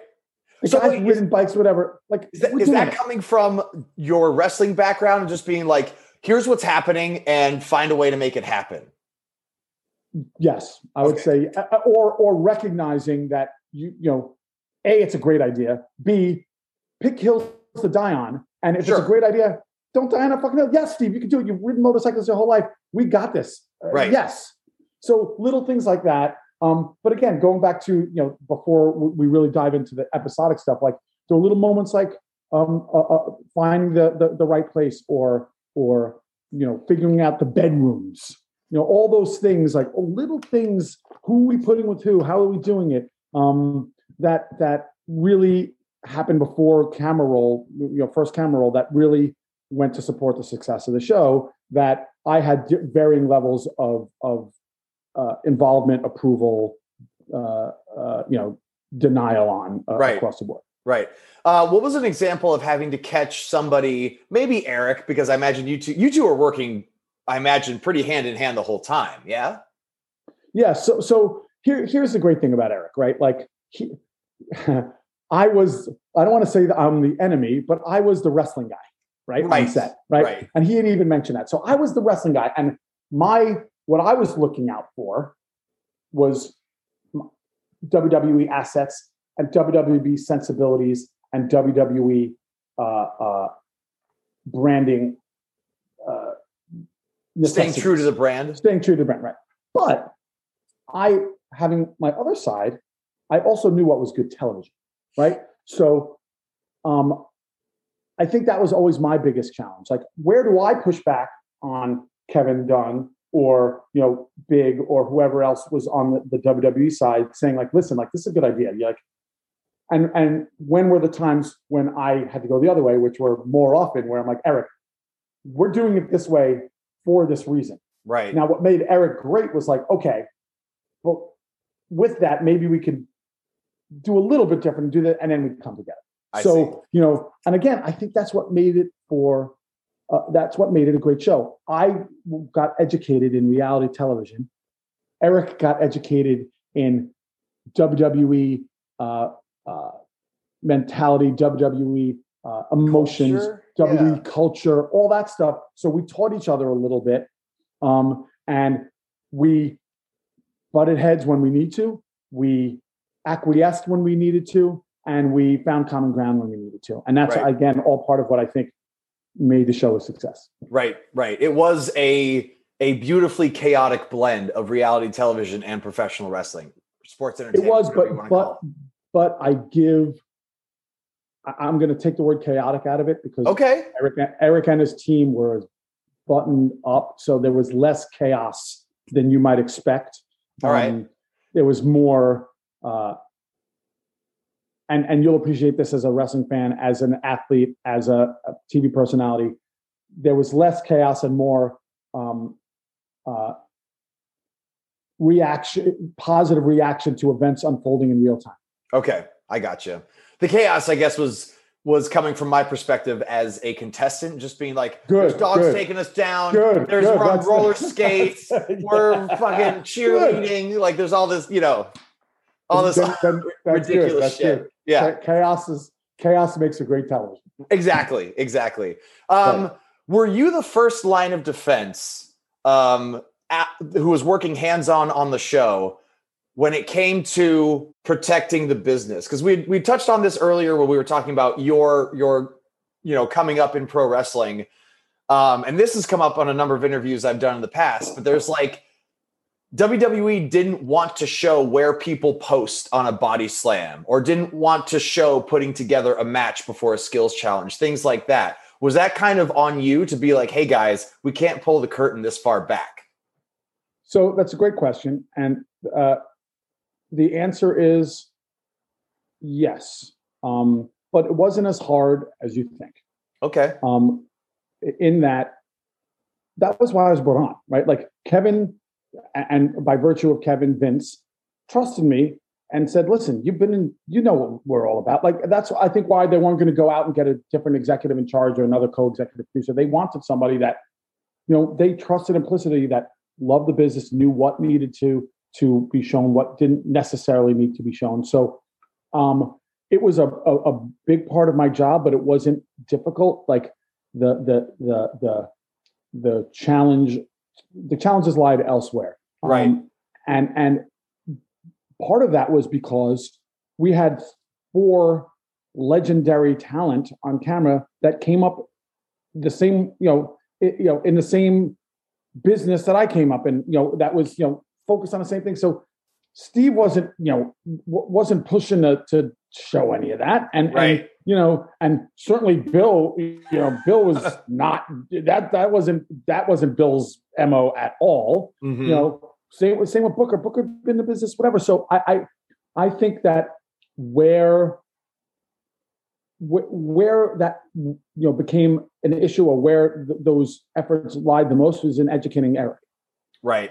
and, and his team and and understanding how to ask questions you know in your in your one-on-one interviews um, what is you know to your point what what 300 hours that you're shooting is a complete waste of time that you never we're going to never let, let see the light of day so don't even fucking bother shooting it anymore Right. those kind of things Right. um, but but for the most part, it really it didn't it, it wasn't as hard of an issue um, because of the the WWE talent that was on set um, and because of uh, how the training um, you know how we were able to spin the training. And again, it was all real, but what I mean by the spin is how we were able to spin it into good television. Right. I got you.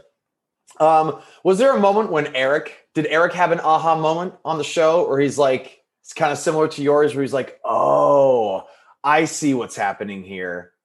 You know, that's a question for Eric, and I don't Yeah. remember having one, but I will tell you that um, I think Eric's aha moment was, "Holy fuck, Steve Austin is a smart motherfucker. Holy shit, you know what? Holy shit, we're gonna be okay because this guy's in charge, or it, it- you know, I'm okay. I'm okay saying this is Steve's show. Like, Yeah. I think that was his aha moment, um, having not worked in the business before, and certainly not having worked with the type of, uh, you know, larger than life talent that he was at the time and still is. You know, so I think that was his aha moment, and I think he might have even mentioned it um, Yeah. uh, in his interview. Again, I, I you know I don't have it. Uh, Yeah, no, in front of we, me, we spent a good bit of time with him just singing Steve's praises about just being like, this guy is not only obviously a phenomenal professional wrestling icon, this guy knows how to make good television, period.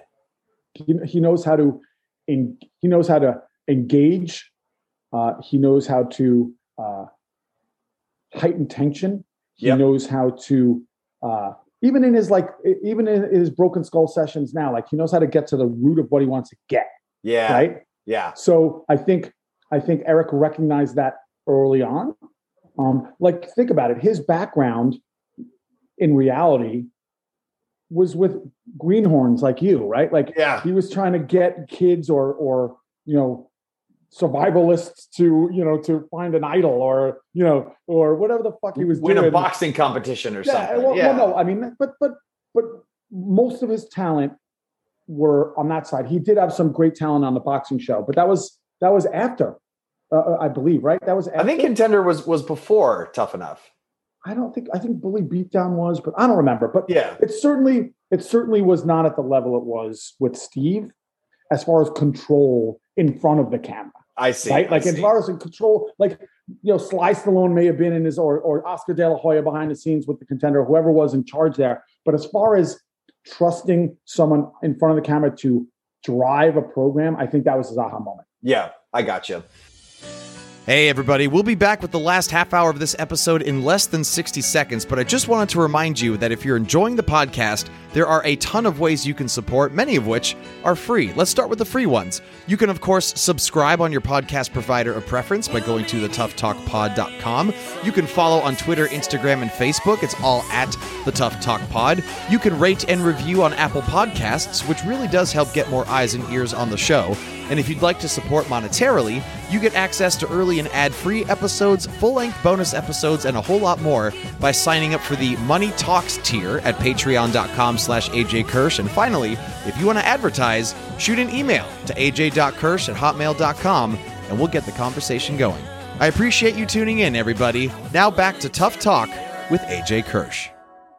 Well, since you mentioned it, let's and and you said earlier we were going to touch on it. Let's get into those some of those eliminations because those were the most they were dripping, absolutely dripping with intensity, with drama. And Steve, as an amazing a performer as he is in front of 20,000 people, in front of three, and whoever is like, you know, orbiting the ring at the time, he was just a master at at drawing out tension and creating just just moments that you could slice with a knife. What was it like for you to be a part of that process? Where were you watching it from? Like, were you in the darkness at, at ringside, or were you behind the double doors? And like, you know, I think it changed.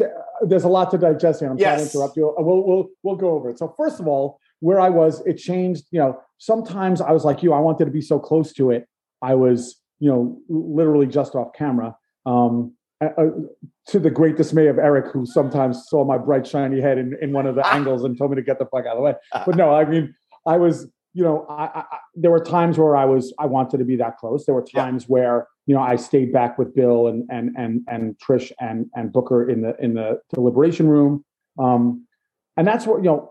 That's an, a, another you know insight that I'll share with you. But I also want to throw it back to you. Like you were the one shit in your pants. Like Yep. what was it like for you to you know to uh, to you know beat you? I'm looking at the chart and you know again, and I apologize because I'm trying to remind myself. Like yeah, you were in you were in two of those things and you made it through one of them. So what was it like not getting eliminated that night? Like that must. So I I want to ask you that question and then I'll I'll share some you know some behind the scenes stuff about the deliberation. Great.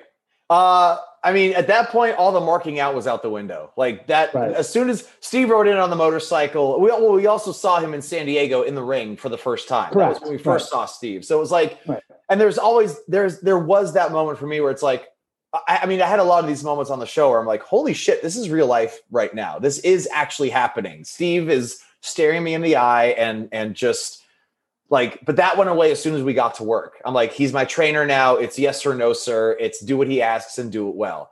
Um so in the bottom three it was like uh I'm fighting for survival. fighting for survival. That's it. Just let me make it through this and let me find a way to prove to everybody that i still deserve to be there. Like let me let me prove to everybody that i have more to offer than what they've seen at this point. and Right. so it was and i wish now i mean now having done tough enough having done two other reality shows since my perspective on reality television specifically has changed to if i were watching this show what would i want to see me do Well, And- Luke Luke Robinson was the king of that. Oh God, he nailed it. He came in with a very calculated game plan, and that's why he made it to one of the two finalists. I, I, and, and and don't discount Jeremiah. I think he was smarter than anyone ever thought. Yeah, I agree. Jeremiah Jeremiah was a, uh, he, you know, and he also vibed with Steve, and I think that's why he lasted so long. He also was good, but Steve loved him for that for that rattlesnake in Jeremiah, like that. They Yeah. had that shared thing, and know? and the whole just like fuck it, let's go, let's see what happens. Like it might be ugly, but I'm still gonna give Well- it more effort than anybody else. and so now we'll circle back to the deliberation. Yes. All of it, all of it was real. Like it was real. Like Jeremiah didn't get to lose until the you know the the the, the, se- the third, you know he was the He had to go. final two. He- Yeah. right. But my point is, those deliberations were real. Like Stone Steve sat at a desk that might have been his. I remember Eric said that they brought a bunch of stuff for his house, Yeah, yeah. and like the room was dripping in in Broken Skull Ranch. It was it was awesome, and and that authenticity, by the way, helped in getting to these things because uh, you know these these um, outcomes. Because I really firmly believe that, well, not believe, I know that Booker, Bill, Trish, and Steve were were all about doing this for reals. You know, Yeah. like they were they were we were in there for sometimes for a long time talking about it.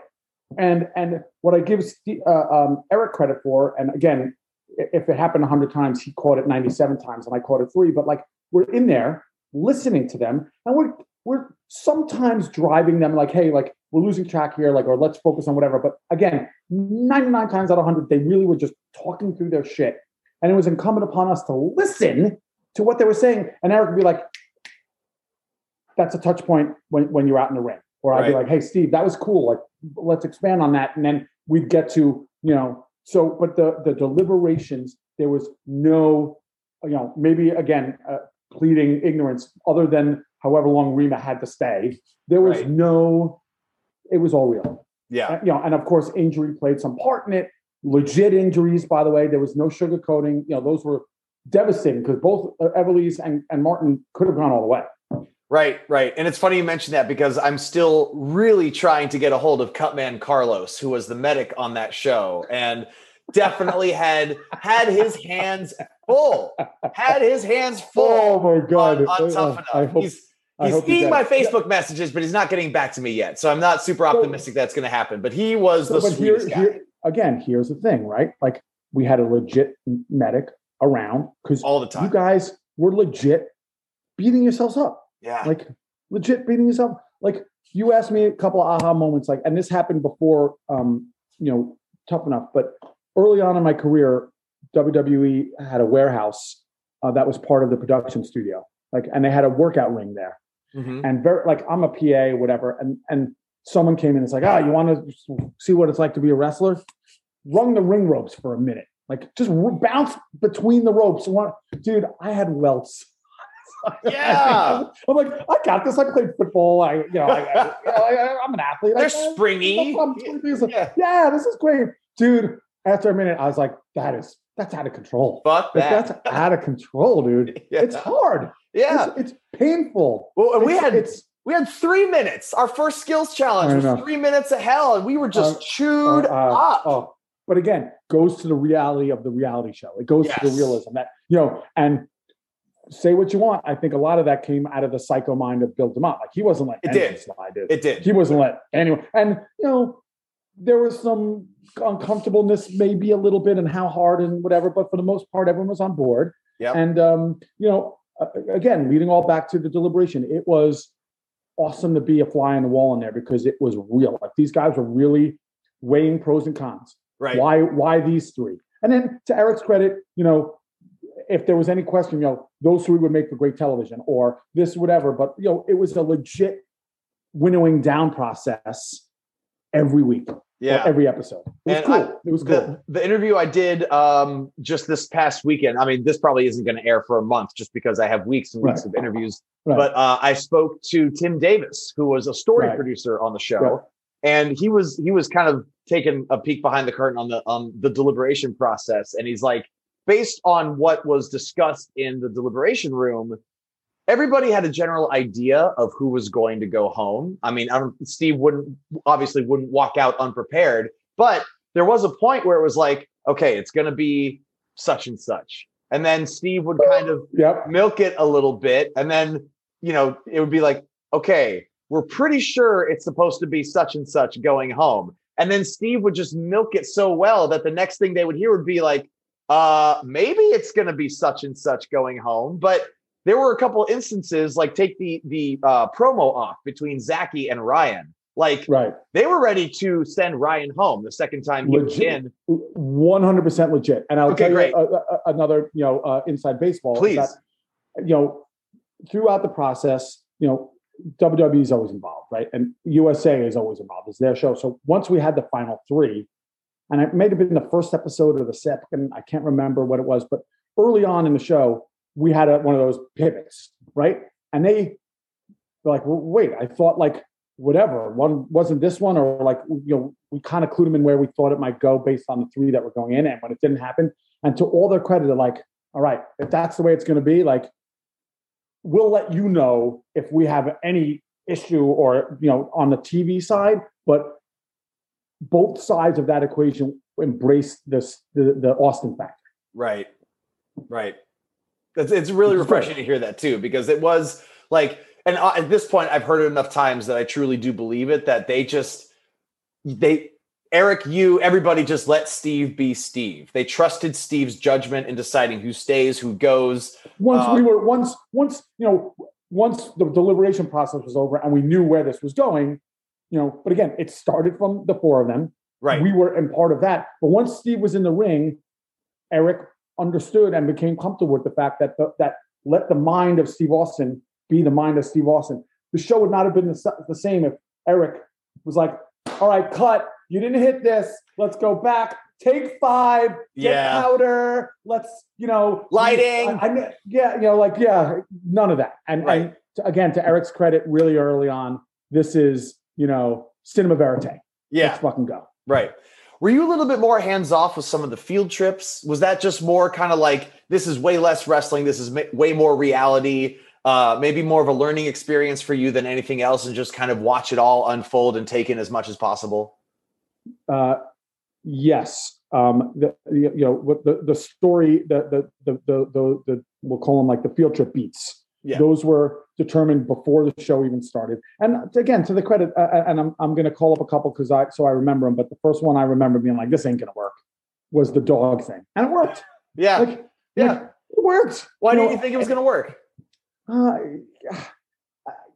because I, I didn't I didn't standing alone on its own two feet. I didn't think the fear of it was would be enough, and I didn't think it would translate to television very well. Okay. But coupling that with the fear of losing your spot, you know, being, being on the bottom of a challenge, made it compelling yeah. right? yeah. So, and then maybe it took me a, a, a- a challenge or two to understand that. Um, and then I'm like, okay, and then I was able to see, uh, you know, how things work. But yeah, like the the soda hop thing, like yeah, I was hands off on that. Like just let that be. And like you mentioned, but for me, all those things were a, a big part of my time in that show was also gaining your trust, being the contestants, knowing that I, you know, as the WWE guy, the WWE was not out to fuck you guys, yeah. right? I Like um, you understanding that I was as much, I, I was there to make great TV, but I wasn't there to sabotage any of you. Right. And so I took those field trips, as you call them, as times to bond, meet you guys, not befriend, because there's a fine line, sure. but bond in a way that you understand that I was not there to sabotage you yeah. and I was there to to keep things organic, but not uh, not not submarine any of your efforts. I so see. that's what most of those field trips were for me. I mean, the one I remember the most wasn't a field trip, man. I had a fucking blast on the run. I was riding with Steve in his uh, you know, uh, in the, in the golf cart, and we were having a, a blast. And then and then Eric's like, "Get out of the fucking golf cart. We want to shoot Steve in." I'm like, "All right, I better get out of the fucking golf cart," you know. But like Steve and I were like joking and talking, but talking about the show in a fun way. He was having a blast. Like so, I remember things like that. But um, yeah, the the the the reality show construct of some of those things, I let happen. And you know, I say this in my world now, like if people eh, i'm good at a lot of things but i'm also i also recognize that i'm not good at a lot of things and so if i'm not good at a lot of things why not let people who are better at them help me so that it's the product is better and i'm not trying to you know pretend something that i'm not Right. I see. Uh, any other fun stories, either with Steve or any of the other trainers, where you two were just kind of like either yucking it up or just you know becoming friends, bonding, any of that stuff, or anybody, I mean, not just Steve or the trainers, because I'm, I'm sure it's mostly wrestling fans listening to this, but anybody else on the show that that you became friends with or, or would work with together again. Okay, so so that's a great question, uh, and I think I'll I'll start with you. I think I made a a, a pretty uh, I think I did a, a, a, good job, or I think I established early on that I wasn't there to be your friend, but I wasn't there to be your enemy. So I enjoyed getting to know all of you guys and like in having pockets of letting our guard down together, like the like the scene of meal, or yeah. you know, yeah. or stuff like that that we knew wasn't going to be on TV. That we you know we really you know things like that. So so I enjoyed that, and I think um, I think I did a good job of, of, that, and you can comment that if you want or not. Yeah, no, um, I, I agree. I agree. I didn't. I never once felt like you were there to, as you said, fuck us over and just like you know. Obviously, we're, we're on a reality show about pro wrestling. There are going to be moments where we're going to be embarrassed. Everybody's going to shit the bed at some point. But I never felt like you were trying to pull strings or orchestrate things in a way just so that we were right. miserable or as, as you as long as you knew that I wasn't trying to orchestrate outcomes, you you trusted me, and that's right. so that happened early on. So you know, again, I I I really enjoy working with Steve, and I I same with all three of them, maybe with the exception of Bill. That was the first time I really spent any appreciable amount of time with them. But Booker and Trish and I had worked together on a ton of commercials. I bet. So I was I was I had a relationship with them. I was not friends with them, and and again, I I, I count them as friends. But there's a there's you know what I mean. Like I would there was there's a line that you know a, a WWE producer should never cross with WWE talent. There has to be mutual respect. There has to be understanding that I'm there to work with them and protect them. But when you start getting into the quote unquote friend zone, you know, it blurs those lines for no reason. Yeah. So like I always helped I had a really, really healthy relationship with all of the talent. Um, and, and and I think there was mutual respect in that I wasn't trying to to invite them to my wedding, and they weren't, you know, you know what I mean? Like it was just yeah. there was a great, healthy understanding of how our relationship should be, and it continues to this day. Right. You know, I, if I see Steve, you know, so what are some of the things I remember? Um, well, good question. Um, well, some of my fun Real quick, I just want to ask: Is is one of the commercials that you worked with Booker on the uh, Hungry Man commercial? Was that one yes. of them? Oh, yes. I love that commercial. That's awesome, baby. I'm home. like, a, a, oh my god, pound of food men love. Yes, yeah, yes. so when good. He, when he rips the door off the thing. Yeah, yeah, was, exactly. Was, Couple body slams, no big deal. Yeah, oh, yeah exactly. Was, What's for dinner? Yeah, yeah. That was. I just. That's one of the things I remember from that era. I'm. It just. Yes. It tickles me that you worked on that commercial. That's awesome. Yeah. So I. Yeah. I, that was. That was one of my one of one of my uh, commercials. Yes. So, but those that's an example. So we had a relationship, but like you know, you just got to be cool. And I think you're still coworkers. Uh, we're coworkers, and, yeah. and and a healthy respect for the hierarchy and and and and and taking care of them was important. But there were times where they also wanted to let go. So um, I, I happen to really like Paul White. He's a big softie. Paul's yeah. a great guy. So having there him was there was great. Um, my wife was pregnant uh, while we were shooting that with my first child, and she came to set one day and he like palmed her baby bump and like lifted her up with one hand and like did all those kind of things. Wow. So we have pictures of that. And then Steve and him went and shot bow and arrows. We set up like right. hay bales, and I was there hanging. You know, I, uh, I can either confirm or deny that I had a, a, a you know a pop or two during these sessions, but uh, you know, hung out with them as a as a you know a step behind, but they allowed me in. You know, yeah. and, and so hanging them and talking to them as as as equals. So that was fun. Um, and I'm sure just having you around, just knowing that there was a WWE guy, a wrestling guy, allowed them to let their guard down and make for no. Exactly right. Okay, you, okay. You, you, you hit the nail on the head. Uh, a trusted face that, yes. and there was maybe one or two times, and again, I apologize for not remembering the particulars where they came to me and said, "Hey, I need this," and of course, we got it done for them. Whether it was a, "I don't want to do this in the show," or "Hey, I need this," or whatever. Okay. There were a couple of those moments, but you know, they were they were all great and super professional. But so we they had, had somebody on their side that they knew that yes. they knew, and that was again to Kevin and and and Big's credit, that was very important. Yeah, Big um, is in uh, Big John Gaburick, by the way. For yeah, yeah, who, yes. yeah. Um, so that moment with Steve riding, uh, uh, uh, uh um, Rey Mysterio is a big motorcycle guy, so he and I hopped on a couple motorcycles that we rented for him, and we took, we drove around the the property and off the property for a little bit, he, just he and I Yeah. uh, one day. Um, and to your um, delight, um, having Rock on was a great thing. And I'll just give a little quick snippet in that most of these guests were not pre-planned. Like the WWE at the time were so we were so busy. Like Yeah. they, they, you know, they and and you know so uh, I'm- I'm trying to remember like uh, like Stacy and the Bellas and a couple of things like you know we we were juggling schedules yeah. you know for throughout the whole process. I mean, you were even juggling. Booker was doing commentary on SmackDown at the time. He wasn't there he had for to every he, segment. he had to fly out a couple of times like uh you know and i'm just looking at the list like i remember like uh you know the the parkour the the, the climbing wall with with with, with john morrison was oh, the ropes course. Like, yeah, the yeah. ropes course was awesome but but uh you know and trying to get you know like bret hart coming in he was you know, Oh. as a le- all of it was so very hard but to me my one uh sort of the big contribution to the show was getting rock and here's why so rock wasn't really with the company anymore he wasn't he was but he wasn't like um he wasn't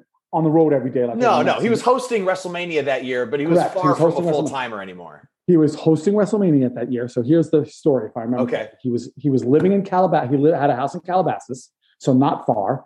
And the whole time I was calling Chris Chambers or Big or Kevin. I'm like, we, you know, we would love to get Rock. We'd love to get Rock. We'd love to get Rock. And you know, much like Stone Cold, like Rock at that point could pick and choose for the most part the the secondary and tertiary things that you know he wanted to be involved in. Like, and certainly in the filming of this, not knowing what it was going to be, I don't think that they were going to ask him and be dictatorial to say like, you got to do the show. Like that didn't happen. Right. So, but he was hosting WrestleMania, as you so uh, you know your your amazing memory serves, and he hadn't worked in a ring in a while. So I got a call from him saying, "Hey, Doug," because I'd worked with him a ton also, getting Sheffy with it and a whole bunch of stuff, and you know, talk about one of the nicest guys on the planet. If if we have time, I'll tell you a quick story about something he did for me that you know was just I'll never forget. Yeah. Um, well, keeping an eye on the time. We are uh, about two hours in. You know, even with that interruption, I know you have to go soon. So I'll, I'll finish. I'll finish this story, and then I'll tell you the rock story, and then we'll cut it short, and we can do a a, a truncated part two. Yes, So- I love it. I love it. So so he calls me up, and he's like, "Is there any way I can use the ring to train? It's right by my house. I would love to come, and you tell me when your downtime is. Wow. You tell me when your downtime is. I want to come and use the ring." And my answer was, "You tell me when you're available, and we'll make that our downtime." So he's like, That's why that day took so damn long. he's like, thank you so much. So we were on his schedule and the rock schedule is the rock schedule. He was supposed to come in a lot earlier. It came in later. We Okay. Juggled the show around his schedule. But he, he had no, I, there was no real plan for him to do what he did. It wasn't until he came and was like, wow, this is pretty fucking awesome. You know what? I want to do this that it all came together. Wow. So it came together just hours before it actually happened. Did he have? Did it If just not- happen? Go ahead. No, go ahead. You go, go ahead. Did Did he just happen to drop by on the day that we were doing? No, the no, like I- skills challenge, or was like, you know what I mean? I'm trying to remember back. Okay. I think we, I think we. That's an told him. I think astonishing what- coincidence. yeah. If that's no, case. I. You're you're right. I think what happened was once we knew he was he was coming, we, we he knew what was happening, and we said, hey, if you want to stay and watch or you want to stay and participate, but by no means are you you have to. right. I think you know. Again, thank you for calling bullshit and helping me unspiral this web that of memories. But yeah, so the story is definitely that he, he his guest appearance was not scheduled. You know, pre-shooting. It happened organically with his want to prep for WrestleMania. Him using the ring. Him asking what was going on. Him liking that what was going on, and him saying, you know, hey. You know what? I can do it. And it was supposed to be Steve, obviously, because Steve can kind of mean promo like no one's else. But Right. making it rock took it to a whole nother level because Right. it wasn't it wasn't the guy that was there every day doing it. So that is thank you for helping me unspindle the spindle. But that is basically what happened. So it was not a planned event until late in the process. Wow. Oh my God. The fact that that that happened as just sheer happenstance that he was there the day or like wanted to come in the day of the promo challenge. And like I remember, you know, because usually the skill we we have a good idea of what was happening the day of, but w- they kept us, they held us for just hours, Yes, yes. hours and hours and hours. And like all right, are, like, are we going to get to the skills challenge today? And somebody, you know, who was who was constantly in contact with us was just like, well, we have sit a guest. Tight, sit tight. Sit, right, tight. sit tight. We have a guest showing tight. up. We're just waiting for them to be here. Of course, they wouldn't tell us who because they wanted us right. to, you know, be shocked. Have the aha, what we call the aha moment. We the aha moment. We didn't want to precondition you because all Right. those aha moments on camera, whatever. So I will say this: that not that I need to do it, but again, helping me un- unravel these these these dark closets is certainly a possibility that I sat with Eric and and certainly Kevin had to be involved because it was rock. But once we knew he was coming, we probably were like, you know what, this would be a good time to do this. Mm, So I you know, see. it was educated. It was educated and, and uh, you know, uh, smart manipulation of schedules once we knew. But again, I the what the unequivocal truth is that he was not scheduled to do this wow. as it as it came to be when we started the show. Unbelievable. Unbelievable. Okay, Um, and here's my here's my last rock story. Yes. and then we, we could start getting into you and all that stuff the next time. okay. And this has nothing to do with the show, but it's just I want to, you know, it goes to show you what kind of guy he is. I um, I must have been a, a, a AP at the time, and uh, I was asked to fly out to LA to shoot uh, the MTV mu- movie MTV Movie Awards. Rock was nominated for Best Kiss for the Rundown with, uh, uh, you know, that jungle movie that he did, and sure, a sure. With Seann William uh, Scott. Yeah. Seann William Scott, and they had a kissing moment. So tongue in cheek, they were nominated for uh, best kiss. and so this is what 2000. Uh, I'm gonna go, give me. Let, let, let me. Oh, yeah, that's let me right. You're in front of the you're in front of the TV or uh, computer rather. So, so the movie was 2003. So this is now 2004. Okay. Okay, I'm assuming. So so uh, I was asked, uh, I- and I might actually might have been out in LA shooting a commercial or something with someone, and they asked me to go to the red carpet and get him talking about the movie and getting cele- other celebrities talking about The Rock because he's still. This was his second movie. He had done uh, the Scorpion King. Right. He was this is- still very young is- in Hollywood. This is the beginning of him becoming. He, You know, he'd also done Walking Tall. uh, was that before or after this? That was that was I want to say around 03. I think that Okay, was so so yeah. whatever it is, it was certainly in his infancy of mega stardom. yes. Um, so they asked me to go, and I get what's called an ENG crew, which is just a cameraman, a, a, you know, a, a guy holding a boom mic, you know, an audio guy, and a PA, and we're on the red carpet, and you know, the everyone in Who's Who's Hollywood is is walking by, but The Rock is not. I haven't seen him, so like, all right, while these guys are here, let's start peppering these guys with questions about their opinion on rock and this and whatever. So like everyone from Quentin Tarantino to you know the who's who in Hollywood get we had on camera saying, "Oh, dude, Rock's gonna be great. Oh, I would like Quentin. I would love to work with that guy. Oh, like he's so handsome. You know, all you know, it ran the gamut from you know all the platitudes that you know are are you know b-roll red carpet fodder that you know we we, we at, there was no i don't even know if we had digital at the time it might have been like a a, a magazine you know package or something that we were going to put together I remember you know, magazines. you know like something like that yeah. um, but you know, the, the line starts to slow down, and the cavalcade of, of celebrities start slowing down. No fucking rock. I'm like, oh my god! Like I, I'm here to, I'm here to get the rock. You had one job. So I call. I- I'm like, I, I, I can't call Kevin Dunn. I tell him I didn't get him. Like that, that's not an option. Like I just can't do it. Like I'm here for a job. I got to do my job. So I call someone like this unheralded, you know, woman. Her name is Sue DeRosa, who's like the behind the scenes. You ever need anything, call her. She's just like she work. Will work tirelessly to help you. You know, even if, she, if she's not even involved in the project. And she Yeah. was at the time worked for Kevin. I'm like Sue, I, I- I'm, I'm screwed. Like what, I'm screwed. She's like Doug. I don't know what to do, but I happen to have you know his wife's phone number. She was his manager at the time. right. Um, um, Dany uh, Garcia. uh, Dany Garcia, who also a lovely woman in herself. Um, why don't you call her? Maybe she can help. I'm like, all right. So Hail Mary, right? I call her up. Dany answers the phone. I'm like, Dany, Doug LeBeau, I don't know if you know me. She's like, of course, Doug, I remember you. Yeah. I'm like, the company sent me out here. Um, I'm standing outside. I was supposed to get rock, and I didn't get him. She's like, oh, I don't know. And I don't remember. She was like, I don't remember us hearing that or whatever, whatever it was. She's like, give me five minutes. I'm like, okay, I hang up and I'm waiting for her to call me back. All of a sudden, not exaggerating, the the like stage door of Fox movie theater, you know, the Fox Studios set opens and Rock comes walking out. And He's like, Doug, I am so, so, so sorry. If I'd known you were here, Of course, I would have done it. He's like, listen, you take as much time as you want. I went to the MTV producers and asked them to move my segment two segments down so I can give you enough time to get my answer. Wow. Oh my God. Moving mountains to make that happen. That's amazing. Because two reasons. And, I, and not because it was me, because he's that kind of guy and would have done it for anybody, but he also understands that it he understood the power of the rock within the WWE universe, right? So um, he just he, he's a smart guy. He's a, that kind of you know magnanimous guy.